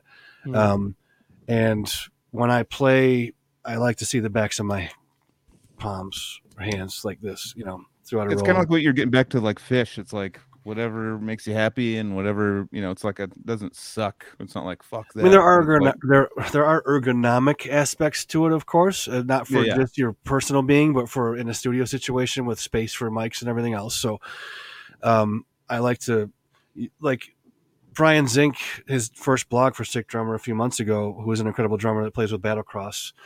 Um, he's you know, a student of Jason Bittner, um, is an incredible dude, and he'll he's done this video showing how to set up your kit. I mean, everyone's done a set up your kit video, but it really is as easy as you know why why why have a symbol up here you know what i mean like that kind of thing it's just all about just keep it smart le- less movement uh, repetition of motion without moving it this way or this way or this way too much you should be able to like take your stick and put it in the middle of your snare and kind of have it reach your first time reach your second time reach your third time reach as many things as it can without them being too close and then your cymbals start you know stacking up. But far enough i like my cymbals really close to my toms because that's just how i play but I would move them up for studio, which sucks because I'm not as comfortable, but I know it has to be done for the studio for separation. It's Mhm. like, all right, Um, Mike Mangini. But you know, he, he has he has Mike Mangini has him like above his head, right? He has like Yeah. a full rack it, above his it's head. fun, it's cool, but it's you know, it's not for And me. It's also like a free gym workout too. It's like get your shoulder workout and like have to raise your hand. Anyways, but uh, It's, uh, that seems like a It's Yeah, go ahead. it's it's less than you'd expect to to get it up there because of how close it is to you like otherwise. Like it's just kind of like it's going know. from here to here though is the problem. You know, yeah. that's, yeah. that's Not the- that I've ever sat down on his kid or anything, but I like I said, different strokes, different folks. It's just not for me. It's cool. It's Mm. fun. Um, I've always thought it was I'd love to interesting that the the jam bands are like the other that's like the other area where the the drummers like to have the big kits, you know, like even back to the Grateful Dead era, you know, Yeah, they would yeah. always have like cool like eight or nine piece drum sets. And I always like to watch that footage, even if I'm, you know, like kind of whatever about, you know, Right. or whatever. I'm always like, dude, it's so sick. They're hauling the whole thing out and playing big kits. it's how they Yeah. approach it, like a fuck, you know, like an event, like a you know, and it's a, it's a theatrical thing at that point. They play three hour shows, man. You know what I mean? Exactly. And It's- they've uh, fashion over function. Bringing Mhm. all that stuff in helps them be less fatigued actually playing. You know what I'm saying? Because they have more to do with it, and they can take a break for a little minute. And this guy can solo, and this guy can, you can do that on any amounts of drums, I suppose. But um, back to what we were talking about a second ago, that was my take on it. What was what was your take on on the spacing of the drums and and and how it's arranged? I mean, we were talking about that. Hmm.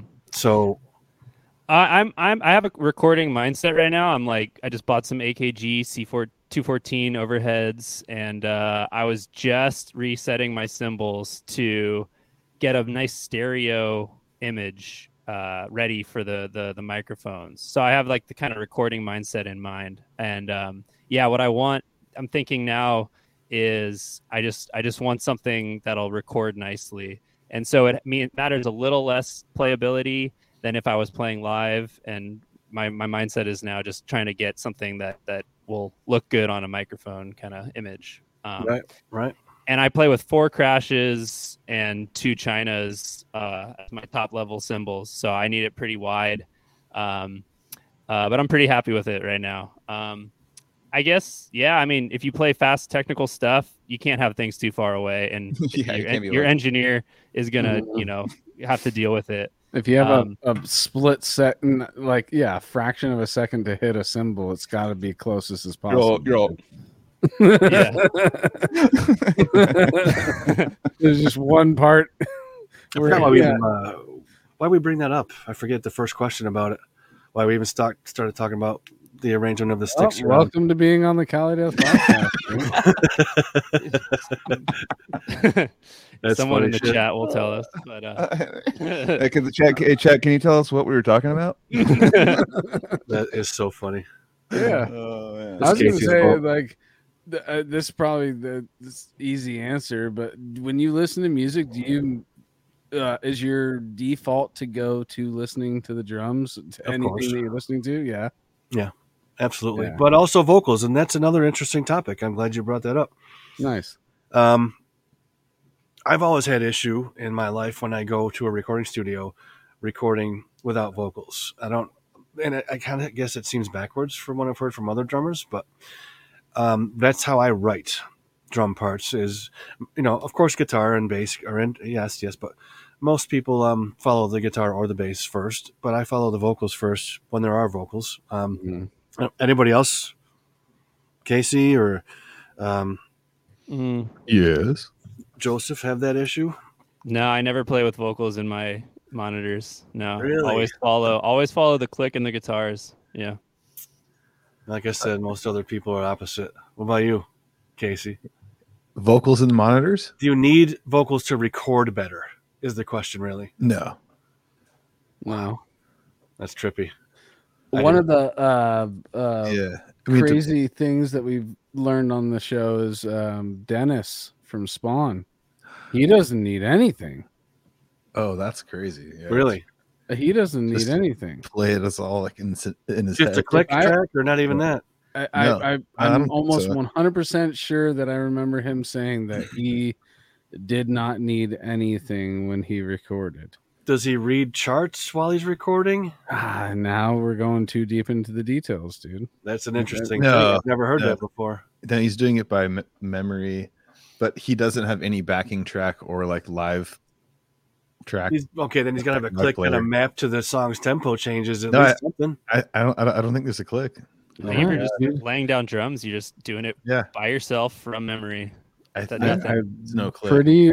Or- Oh, not I'm. I'm. well, fairly on sure that- cabinet. I don't think there was a click. I don't know if the like the later ones there was a click, but I'm just amazed. That's insane. I could never do that. yeah, I think so. I mean, I could go in and play and have fun, but I don't. He I'm- actually said not for that people to come in and track over it.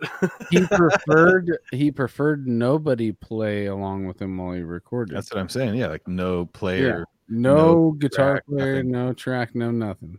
and then they go back and play over it to meter, and it's on. That just that just shows Well, like Well, the old way is just you. I mean, like back in the day, like the, like I mean, we we didn't use clicks or anything like back in the day. So you just play to the drums, like the didn't. drums, the click. You know, so they probably just did that. I don't know. yeah. Together Cryptic, though, Cryptic was no alone. click. I'm just saying he. I, I don't Yeah. know. I have a hard problem. I, I could never just not have Yeah. anything in my ear. That's all I'm saying. That's mm-hmm. insane. to. Yeah, I know it's totally insane. Like I could never do that. Like just record a whole song like by memory, like with no music, like just in your head. Like Well, I'm sure that the the music is in his head, but that's just the, his brain, I guess. That so the sick. riff is in there. I wouldn't Right. trust my own brain to like do that. I know? might be able to do it with a click much. after a while if the click was mapped to the tempo of the song, but still. I know, right? in a Yeah. studio setting, when I actually go pay for it and record is on. I Oh, yeah. vocals. Oh, dude, yeah, yeah. Oh, vocals. That's cool. Interesting. Yeah. So, yeah. I mean, v- vocals are important though, like for like leading the song and and and hearing certain things and rhythms. Yeah, I know. i'm cool with locking into the tempo, and that's not a problem. But Yeah. for dynamics, is you know, Yeah. and the fills I create and my, the way I play the cymbals comes out of the vocal melodies, not the guitars. Well, I think that's like rad, and it's like like better. It's like ideal, you know. So like because I, I th- it's kind of like not by choice, but I just kind of like like every like album I record is like there's no vocals, but like until the drums are done. You know, like like we might have ideas before. Yeah, but- so you you have like the more like rudiment part of it down. For me, um, one thing that was tough for me was that like playing shows, I would have the one guitar riff that would like keep me in line in this part. I'd have the vocal part keep me in line in this part, and like all these things like little like cues I had. So when it just came down to only like drums or something, I was like, shit, I have to like actually keep real time now. Like it wasn't like these cues that would tell me like, oh, the vocal Yeah. part's here, so I only have two more times to do this, and that's that. It would just be like, you know, like I would take sections of every little thing and and take it for the next part. You know what I mean? Like where you have to actually keep time and like just keep it to one thing. Which is like, well, yeah, a luxury. I with don't you- have. with or no, Decrepit, I, I I had only guitars and bass in the monitor, like no vocals. Yeah, because yeah. like because Bill's like great, but he, he would like go all over the place and say all this stuff. and just, Totally. all like, and I'd just be like, I can't like it would like over and like if I asked for vocals in the monitor, it was like super loud. So loud, I was yeah, yeah. Like I was like, no, like, and so like I was just like, no vocals. I can hear it on the, on like the stage monitors, anyways. You know, um, like I'm enough. taking a. I'll be right back. Okay. Yeah, Yeah, go for for it. sure. While he's gone, I'll run out too. Yeah, yeah, totally. that was that was actually. And I think Matt about. even suggested he was like, dude, just just just turn Bill down and just follow the, uh, me and like Well, you know, because Yeah. you didn't play to a look, there's no click, so there's like no there'd be click. times Yeah, exactly. So like, yeah, be it's just like things- I just wanted guitars blasting like in the drum monitor. yeah, like, yeah, Basically guitars. It's just what I wanted. Like Dan and Matt, you know. yeah. And No, then- and then your yeah. bass too. I wanted bass. I was like, I want some bass and guitars. You know. Yeah, yeah. I mean, it was crazy. I mean, because I would like have this kind of actually Yeah. like for the most proud I felt in that band was there'd be times like all the time where Matt would get off and Matt would just be looking at me like, "Where are you at?" All right, I'm back on. And I was like, I was like, you that look, you just like all of a sudden he's like looking over. Yeah. he's looking at me and like, shit, like it's on You're me now. Like, don't make it on me. This is I didn't like, play bass because I wanted it on me. Like, I just want to chill, dude. and then you're like responding. You, you, you're like, It's- Yeah, yeah. Or as soon as he looks at you, you're like, "Am I in the right spot?" Because yeah. if I'm in the wrong spot, then he's gonna follow me and fuck it up even more. especially with the BPM so fast, it's like you get get lost. And then when he would look at me, I would start doubting myself because I'd be like, "Oh, am I fucked up?" He's like, like later on, he's like, "No, I was like, I was off, so I wanted to see where you were at." and, and I was like, well, "That's kind of a compliment. I'll take it." Because I have that kick snare and I have a little bit of vocals and a little bit of guitars. Dude, Look at that's a those- sick look at those background. Let's go covers, dude, look at that spread, dude. That's like an That's insane sick. spread. Yeah, Oh, dude.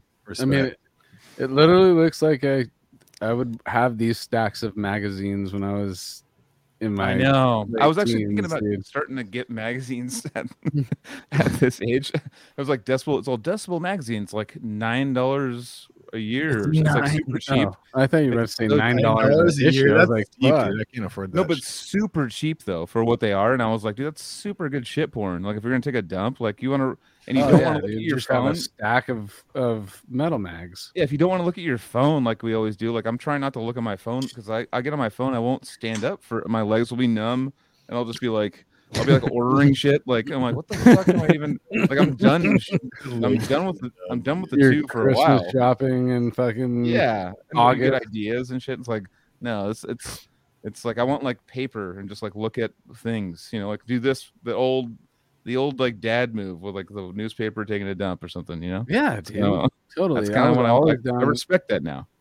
or like uh um joke books and shit like that. I always had joke books stashed in the bathroom, dude. Like um just I can't remember the knock. specific types of jokes, but you know what I'm saying. Like You have j- so you you'd like to find jokes out here, dropping talking- stuff.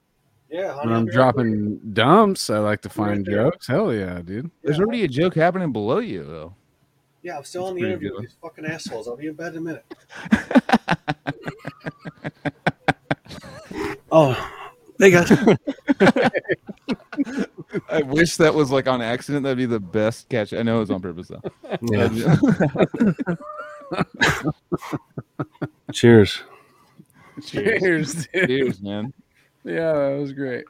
Yeah, well, fuck yeah, man. I mean, super stoked you came on, especially with like the the pedigree that you have as far as um, you know, a sick drummer. We've known about that since we we were touring. We are like, oh shit. Yeah. Casey was like freaked as Sick Drummer's here. Like, and I would be like, if there was sick bass player and they were trying to film me, like, no, get the fuck out of here. I don't want you. Mhm. I'd be like, I don't want to be wa- watched. Like, get out of here. And like Casey's like, fuck, I'm like it's sick drummer though. I gotta fucking do it. Like, well, it was like a big deal and stuff. And like we've known about you since what was that, 12, 13 years ago? Like 14 years ago? Like insane. Like to have you still doing it and stuff is is so Yeah. cool. And I hope that like you find ways to keep progressing the brand and like have I'm gonna send you some cool. footage for sure. Oh yeah. Yeah. You kicking me out? Sends them the wrong fit. Sending, uh, Yeah. No, we're not kicking you out, dude. No, no, no, I'm not. I, I mean, I, I mean, you had your wife going like, "Are you coming to bed yet?" Dude, that was totally. kind of a cue. I was Was that, kidding. was, was that a free? Was that like a, a play you just did in the background? That's fucking awesome. Yeah, I stood behind the screen and I was like, "Hey, honey, I'll be right there." I'm still talking to these assholes. Ah. And then I came around the corner, man. That was Dude, Dude, we- I work. thought I we already for it. knew that was a joke, Joel. We already knew that was a joke. Yeah, I got it. You know the joke, but not me. I, I get didn't know. Knows it, missed it. Joseph knows it, but like, You, I thought you You- said a minute ago that you knew it was a joke. yeah. dude. So It's- that's where the confusion lies. oh, I thought, Where's oh, the Joel's- joke was, I thought the Joel's joke was surge a response. alert, I was a dude. response I to know, the I'm whole trying joke. to find it, I'm trying to find it. no, I was outside smoking, thinking about doing that on the way back in. Oh no, I thought it was. A, I thought she was actually talking to you, and you're responding jokingly. That was my. I know, right? You guys can't keep up with me. You guys are fucking. drink your fucking No, dude, we, we, can't, we didn't catch the surge, dude. Yeah. We missed Just the riding the surge. surge wave, dude. Riding the surge wave. Yep. Yeah, dude. yeah. I, I. There's Haas in there. That's pretty This is a great. not to do like a whole wrap up thing, but like coming back after a week off, do that. th- th- I always have a great time on these things, dude. You know, Yeah. and and I'm glad to be back. Uh, Just one week away already makes me feel like ah, yeah, I was like we're back in the nervous a little bit. we're Well, back in the was saddle again. I'd like to say something. I apologize for being late, Ian. I I, I wanted to be on this episode from the very beginning, but I had to like teach tonight to pay for the studio, and like I had the flu before Thanksgiving. I had to, and I like couldn't do it, and then I then last week was Thanksgiving and like holidays, and I was just like, fuck, I have to teach it. But Bro, you owe me no apology, sir. I'm just saying, man. Thank you. I appreciate that, but He's not mad, just disappointed. Dude, I know. Well, it's okay, but I just wanted to say that. Like I wasn't just no, no, like, we, we we talked oh, about I'm that. We running late. no, Yeah. thank you, man. First Yeah, of all, dude. I I was like, oh, this is gonna be so fun. And I was like, Uh, If it was a competition of attendance, I think Casey wins by. I mean, oh, Anthony too. have I ever missed one? The first one a couple now. and- was The- episode zero.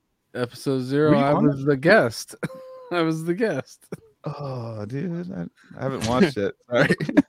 I don't know if that counts. I don't know. I was like, ask the judges. I don't know if that counts. There hasn't been. Has there been an episode without me on it? Oh, was whoa! Joseph Side the episode. Reigning King. Anyways, Uh, You even side came to my side episode. You came to mine. You didn't come to all of Casey's, but you came to mine. So Okay, Oh, so I did- did. Oh, I missed the Dennis Miss one. Casey's. I missed Yeah, yeah. Dennis from Spawn, dude. He's That's not the only perfect. one, dude. The one that I totally fucking want to be on, dude. I just realized I haven't been on it. damn. We need to get, Get Dennis, Dennis back on here, by the way. Yeah. And you all, So, need, to, podcast what's magazine. favorite color? you all need Oh. to check out Ronald Bruno Jr. is what you all need to do. Yes, I'm actually oh yeah. writing stuff down that you've shown me. Can can we watch the Casey video, please? No. Come on. Yeah, Come on. Let's watch it, dude. Oh, yeah. Come Okay, on. perfect. I'll, I'll go to the bathroom while you. Nah, dude. You watch it with us and tell us Dude, everything. Casey, you by the way, want, you're man. shredding on it. Tell but us how you- you're. You're so critical of yourself, but you're Tell like, us what you're thinking. No one's ever done a drums. It was like half of Casey. Tell us what you had for dinner right before. Tell us. Oh, It's dude, like making were- ridiculous faces. I don't know what I was. It's so dorky. No, You no, you were just like what are you talking uh, about? Your you know, I tongue? have it, I have it locked and Your loaded. tongue, dude, dude. God Your it. tongue, dude. It's all good. Everything, dude. dude. Dude, Casey, you're murdering. Tongue, right. dude. Tongue. and. So what do you got? Oh, chat's chat wants to see. All right. I don't know what happens with my tongue when I play drums. It's bullshit. Well, dude, I, I bought my Dude, tongue when Michael I cut Jordan doesn't say that. Michael Jordan made a. I've been doing it less. I've been trying to. when like, I cut paper with scissors. I start to like play with my tongue, dude. Dude, I used to Kinda go play weird. like Same thing as playing gnarly death metal drums, but I have so many pictures of me like with my tongue like up and my teeth are No, but dude, go Dude, I you find it mind, focused. never mind. You find it's focused, dude. You're focusing on something, then your tongue just does weird shit. It's like Sherry, dude. It's Like drawing. do that. like writing with a pencil. Dude, I, just I can't remember the last time I cut anything was like paper with scissors. What do you? Do? How do you cut paper then, dude? With a I rock. don't. I haven't cut paper in a while. Oh, Uh, it's Paper, fun, hard, like it's hard to cut a straight line of paper. Anyways, let's get into this. It, I mean, as a kid, I, saw remember. a Like, young kid, so I'm doing arts and crafts all the time, dude. Uh, I figured. I figured. I mean, getting that like that cut down is hard. But anyways, Those little pink butterfly scissors are really tough to work with with that tiny little metal edge on them. as a kid, got- I was I always be super bummed like doing art projects, like cutting the paper. Mine would be all like jagged. Like everyone like have the straight ones. I'm like, God fucking damn it, dude. Hey, crooked kids here. All right, so here we go. This is uh, yes.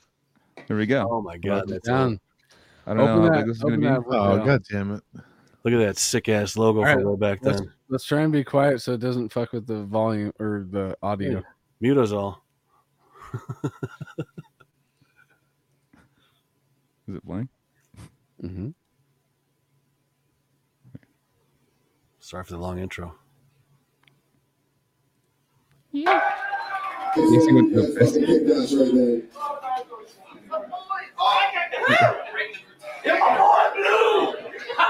All right, this is a fucking song about how fucking we've just been duped. By the whole fucking system of everything. This song is. Let's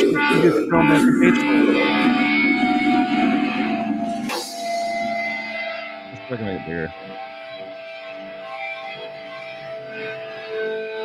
Colin Ramirez.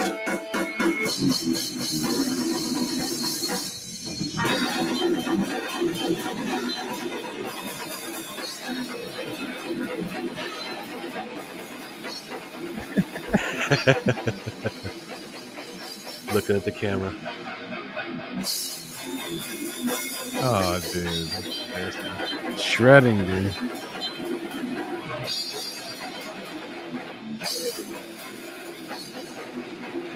Jesus. Ripping, dude.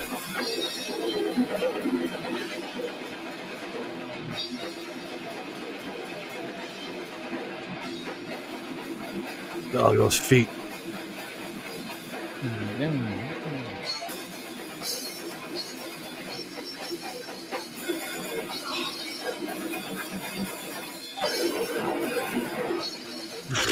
Yes. Dude, hummingbirds, man.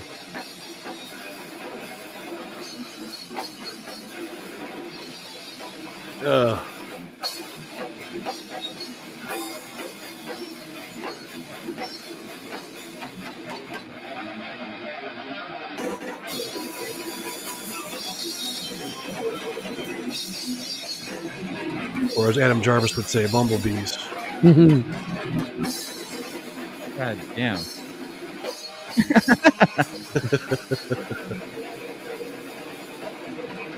Twenty-two fucking eighteen years ago, maybe.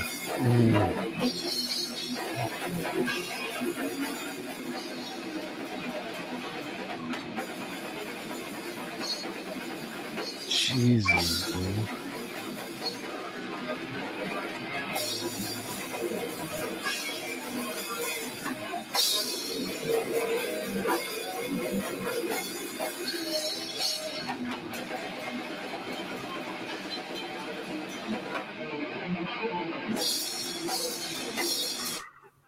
Oh,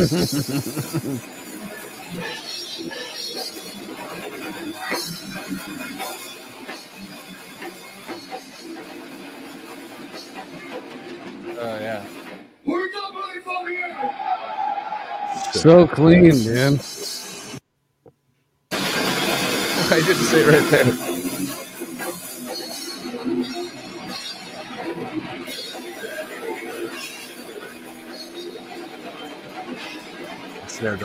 Drum knocking.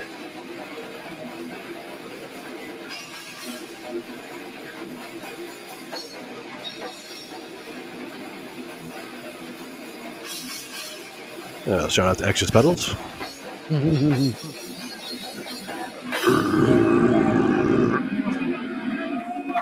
Yeah. Dude, jeez. Fucking and no, now he's back right when the song ends. He was watching the whole time. No, he's been here. He was been yeah, he was Oh, watching. okay.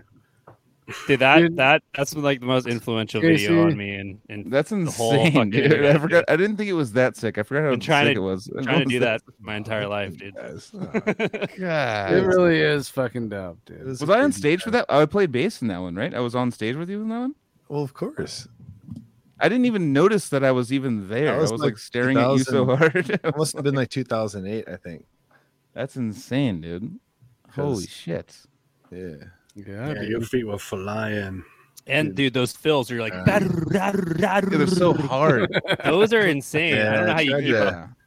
Well, I tried to like imitate awesome. the like in time begins the Tom's like, sound, yeah. ever, you know, well, at least on the songs for sure, you know. Well, I mean, all the time, really, but yeah, it's I don't know, but sometimes I failed at it, but I tried. No, you're on fire in that one. Thanks.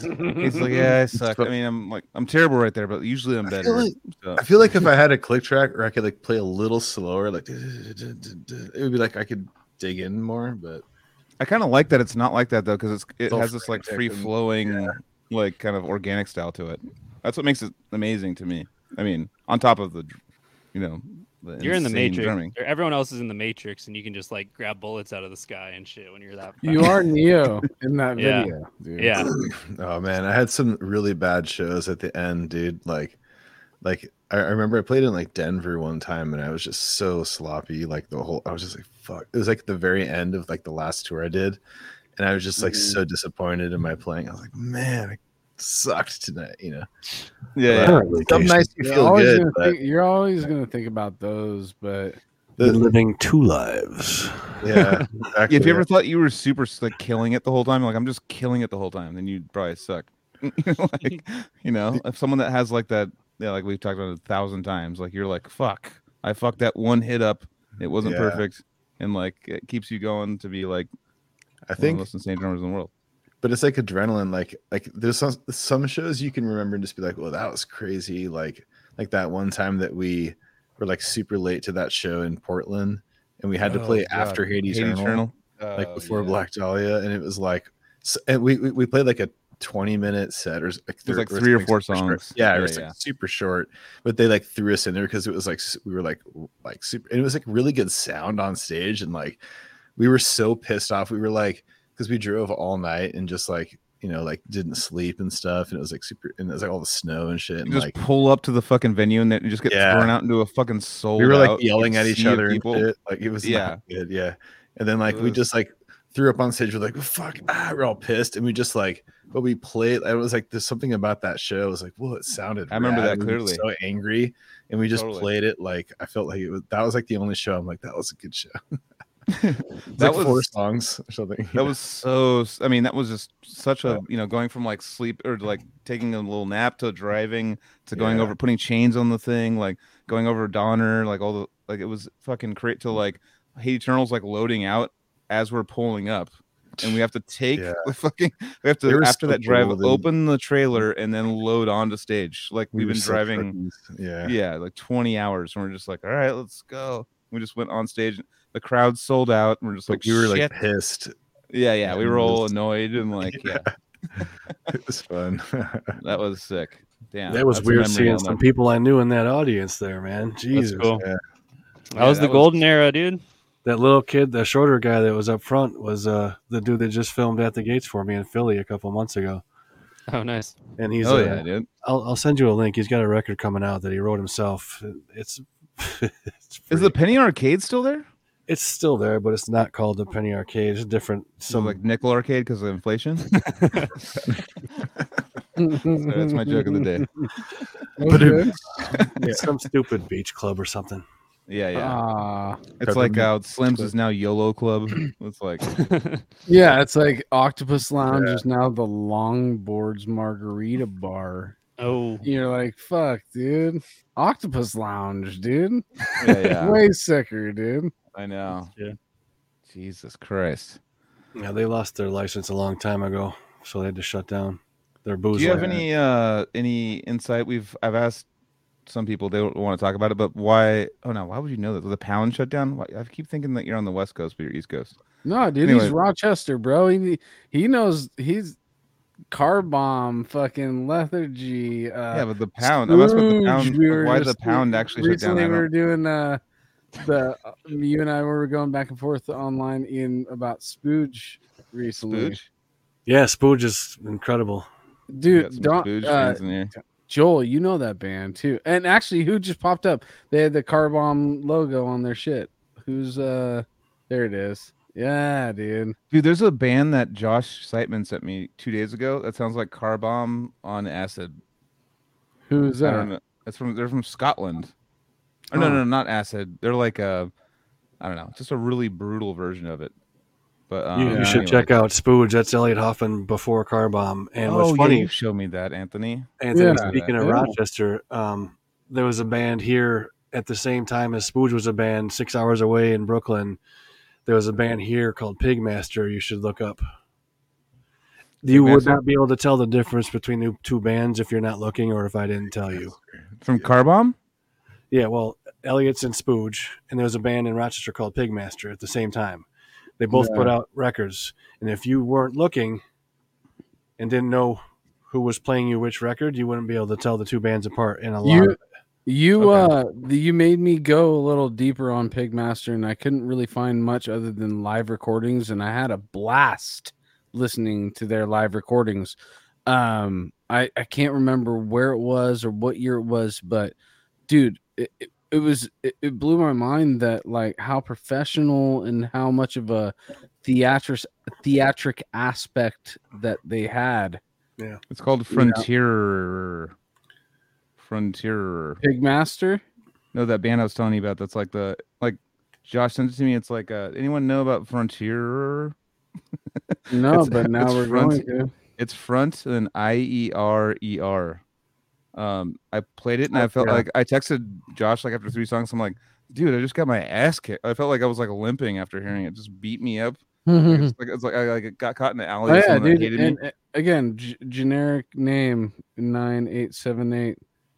Neck is another band that I have physical You've copies of that. you Uh, show me neck for sure. I'm actually very proud to still have in my collection, and it is pre car bomb Gotta respect kind of new tech nu metal. It's tech nu metal, dude. Here's an interesting little story for you about Rochester too. Um, Let's hear it. the drummer from Pigmaster, his name was Ozzy. He went on.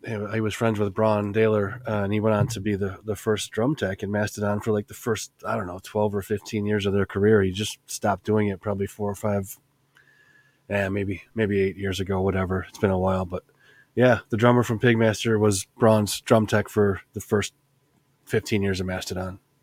Mm-hmm. Damn. Not many Yeah, people crazy. know that.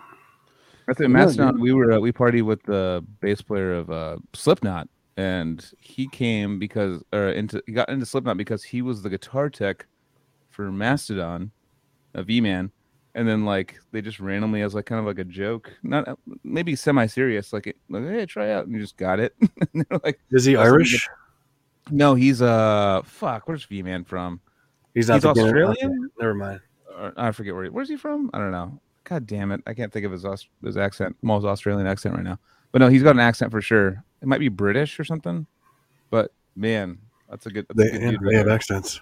I, I here. honestly will say though, champion for me is lethargy. Yeah, you know that that group a- Yeah. and, knowing that what what spawned like that was the seed for so many different things you, you know are correct.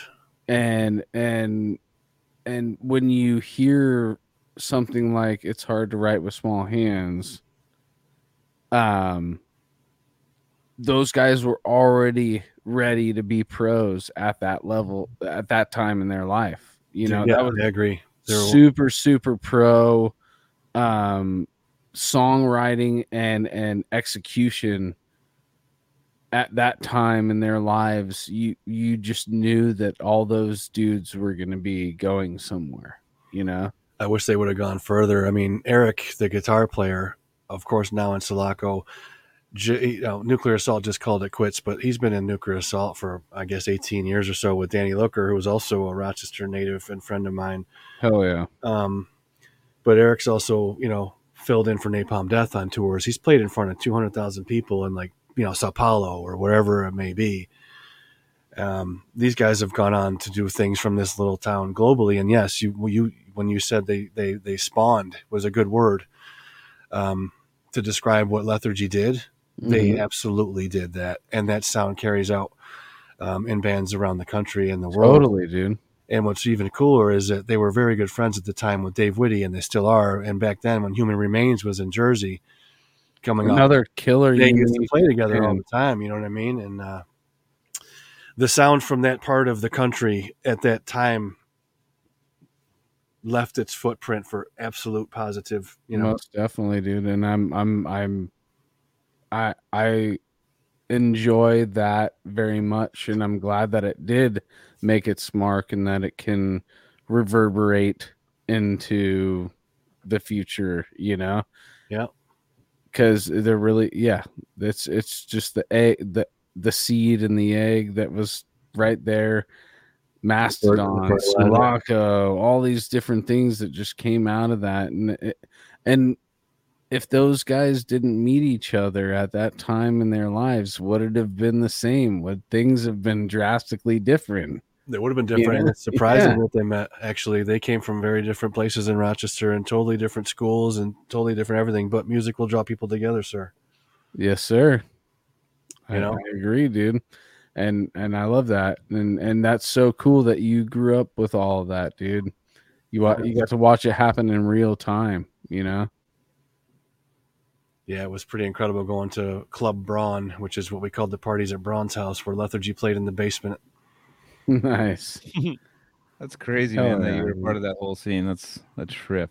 I was yeah, dude, I, I I implore everybody to, after Yeah. anybody who has listened to this episode right now, if you don't know the bands that we're talking about right now, please do yourself a favor and just go check it out because you'll find this little pocket of the United States that had some real, real overflow of creativity. at all at Psyopus. the Sorry to time. cut you off. but Psyopus is another one, Russia, dude. That's one of the craziest bands ever. Oh, Dude, really? I didn't know oh, that. Oh, Their first really? record, their drummer Greg Oh, Herman, dude, God. look him up. Yeah, that's yeah, sick. dude. And see, that's like the that's like the the next generation of what we're talking about right now is a band like Psyopus came out of that area because those guys were growing up seeing what was happening in their little scene. That I don't even know if everybody even knows that Rochester, New York, even exists. You know, and I'm trying to shit on Rochester, dude. what Like, we've all we've all played shows in Rochester. Oh, Chris Arp. Yeah, Chris Arp. So Chris Arp, uh, he quit a year ago. I str- quit streaming. Okay. Well, uh, Chris Arp actually he, he won the Guitar Center contest of like who wants to be a shredder. I'm just making up a name, but like uh, uh the shredder the shredder competition at Guitar Center, like a nationwide one, he won and like uh, deservingly so. He would like play full songs and with just no pick, just like like insane guitar shit. Like I'd never Yeah. seen someone do something like that in that style, like a Dillinger style, but like more. I would say it's more catchy. I mean, than like the crazy Dillinger, but had a Dillinger esque taste to it. But it was like next level guitar playing, and yeah, I still see him play. I, I was following him for a while. He's posting videos playing guitar, and he's still insane. And I hope he pl- keeps continuing making music because he was like. A, yeah, Limp Bizkit contest, dude. No, I think Uh, it was called the Guitar Center uh, Who Wants to Kick Some Axe contest. Was it really called that? Did you make that? I feel like you made that up. Somebody's gullible. What about- Yeah, I was just about to say, dude. Joey's talking to his wife again, dude. Well, no, You- well, whatever. I said, is it really called that? Because I knew it was kind of bullshit, but then I, I didn't know the for sure, Maybe he might have been right if it was because Guitar Center has some pretty shitty contest names. That's hilarious. So I wouldn't, I wouldn't be surprised if that was it. You know. It was funny on two levels. What about uh is Behold the Octopus from like New York City? I'm not sure where they're from, but they are another fucking insane, insane Oh band. yeah, There's a Oh, band yeah. out of Buffalo right now. If you guys are writing any of these down, um, you should check out Doug Griffith Jr., uh, the drummer. He's in a band called Inertia out of Buffalo. Oh, hell yeah. Okay. He's like, I don't he's need to write him down, dude. We're recording it on the internet. Real, yeah, but you gotta Anthony, listen back. It's two, two inertia, and dude. 58 Anthony, minutes to find spell it. inertia right now, dude. Inertia. Uh, Inertia, E uh, N Yeah. They're, E they're like Cynic meets death. E-N? R It's weird. S I A. TIA. Yes. There you No, go. uh, Inertia, dude. Joseph, it's you'll got a- you'll love the drummer Starts dog. with an I. I knew that right away. How tall are you? Me? Yeah. Seven Six, foot eight. six one, maybe six. Yeah. All right, I'm six four, and this dude Doug is six five, and you should he he, he, play, he plays like Dillinger, you know, fucked Death and Cynic and had a baby called you know King.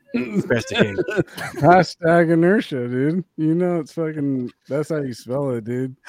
something like that. I'll check it out. Um, how? Hey, as we're hitting three three hours here, can people Yeah. support? Uh, how can people support Sick Drummer? By sharing our videos, and by Oh, yeah. telling every sick drummer they know that we are happy to accept submissions for new video.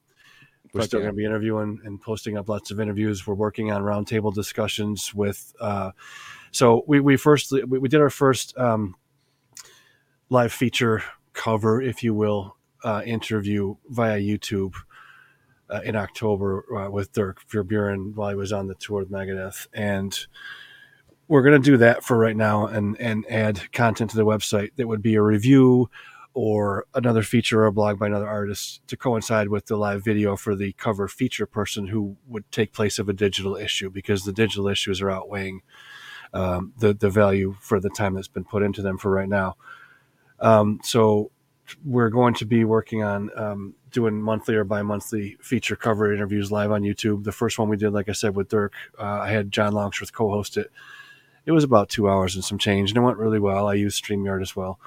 Um, and so, aside from those, we're going to be working on uh, live table, round table. I'm sorry, live discussions, interviews where we get two or three or four guys on there. Um, we're kind of tired of the same old questions you see everywhere, like you know, how's the tour going? Yeah. What's your you know sticks are you using? You know all these things, and that's fine if somebody wants to ask those to promote a band on any level. That's not for me to say that's a bad thing, but we're tired of just that. So by the roundtables, we're hoping that the four or five guys that are all drummers of either you know this level or this level or this level, whether they stay on their own levels per interview or if I intermix them, the questions they ask each other um, will be much more relevant to drummers as listeners, and those will become the questions. Yeah. Um, so that's what we're working on right now. Conversation, dude. So to so to support Sick Drummer right now, just you know keep watching the videos and keep sharing the videos, and mm, that's really it. That's it right now. That's all you can do, and I appreciate every single one of you. Dude, we appreciate you, dude. I mean, we've Joel, we've, you're we've all want to been... order some physical copies, you have to use the uh, promo code inertia. Dude, that's so wrong. There's an I. I that was me going off right. like I wonder off what you were laughing at there, But Joel. I, now, wasn't now in, in hindsight, I'm like, okay, so maybe it starts with an I. I haven't been watching the chat. it's, That's uh, hilarious, Dave. Dude, I almost like want that to be on a shirt, dude. Just like Kelly does. Dude, we should start a new band. It should be Anthenertia. Anthenertia, dude. Just- it- it's sitting there in the chat looking at me, like staring at me, and I just can't. How wrong is it though? How wrong Well, is it's it? not that. I mean, the I, the first letter was wrong. That's what was kind of funny. To me. Yeah, it's supposed to be I, and then that you actually listen to it, and, and then it's supposed to be a, and you got all the Yeah. letters. it's, it's supposed to be a T. Is that what it is? Did Uh, I no, miss like one or two letters? That's a hard. That's a hard word to spell. It's. I know it's I. I not right now. It's not the time. I don't want to. I don't want to. yeah, yeah. You guys, Yeah, I'm no only one who spelling contest right now. it, dude. I took a swing, Okay. dude. It's N I R T I A. Yeah, Oh, dude, I'm N only E R two N E R letters off. N E R Only N E R two- T I A. I can't even say it. I'm reading it. though. I'm reading it and Well, I can't say it. The Right. E and the S are wrong. I and T. Change it, and I got it, dude. It's not that close. It's not that far off, dude. All right, dude. Dude, Well, there's got to be like a, a like a fucking a It's band that comes another- out called Inertia. Like that's that's got to be like a. Sorry. The way it's spelled almost looks My- like a popular band. Computer Yeah, battery. you guys will that's say it for sure.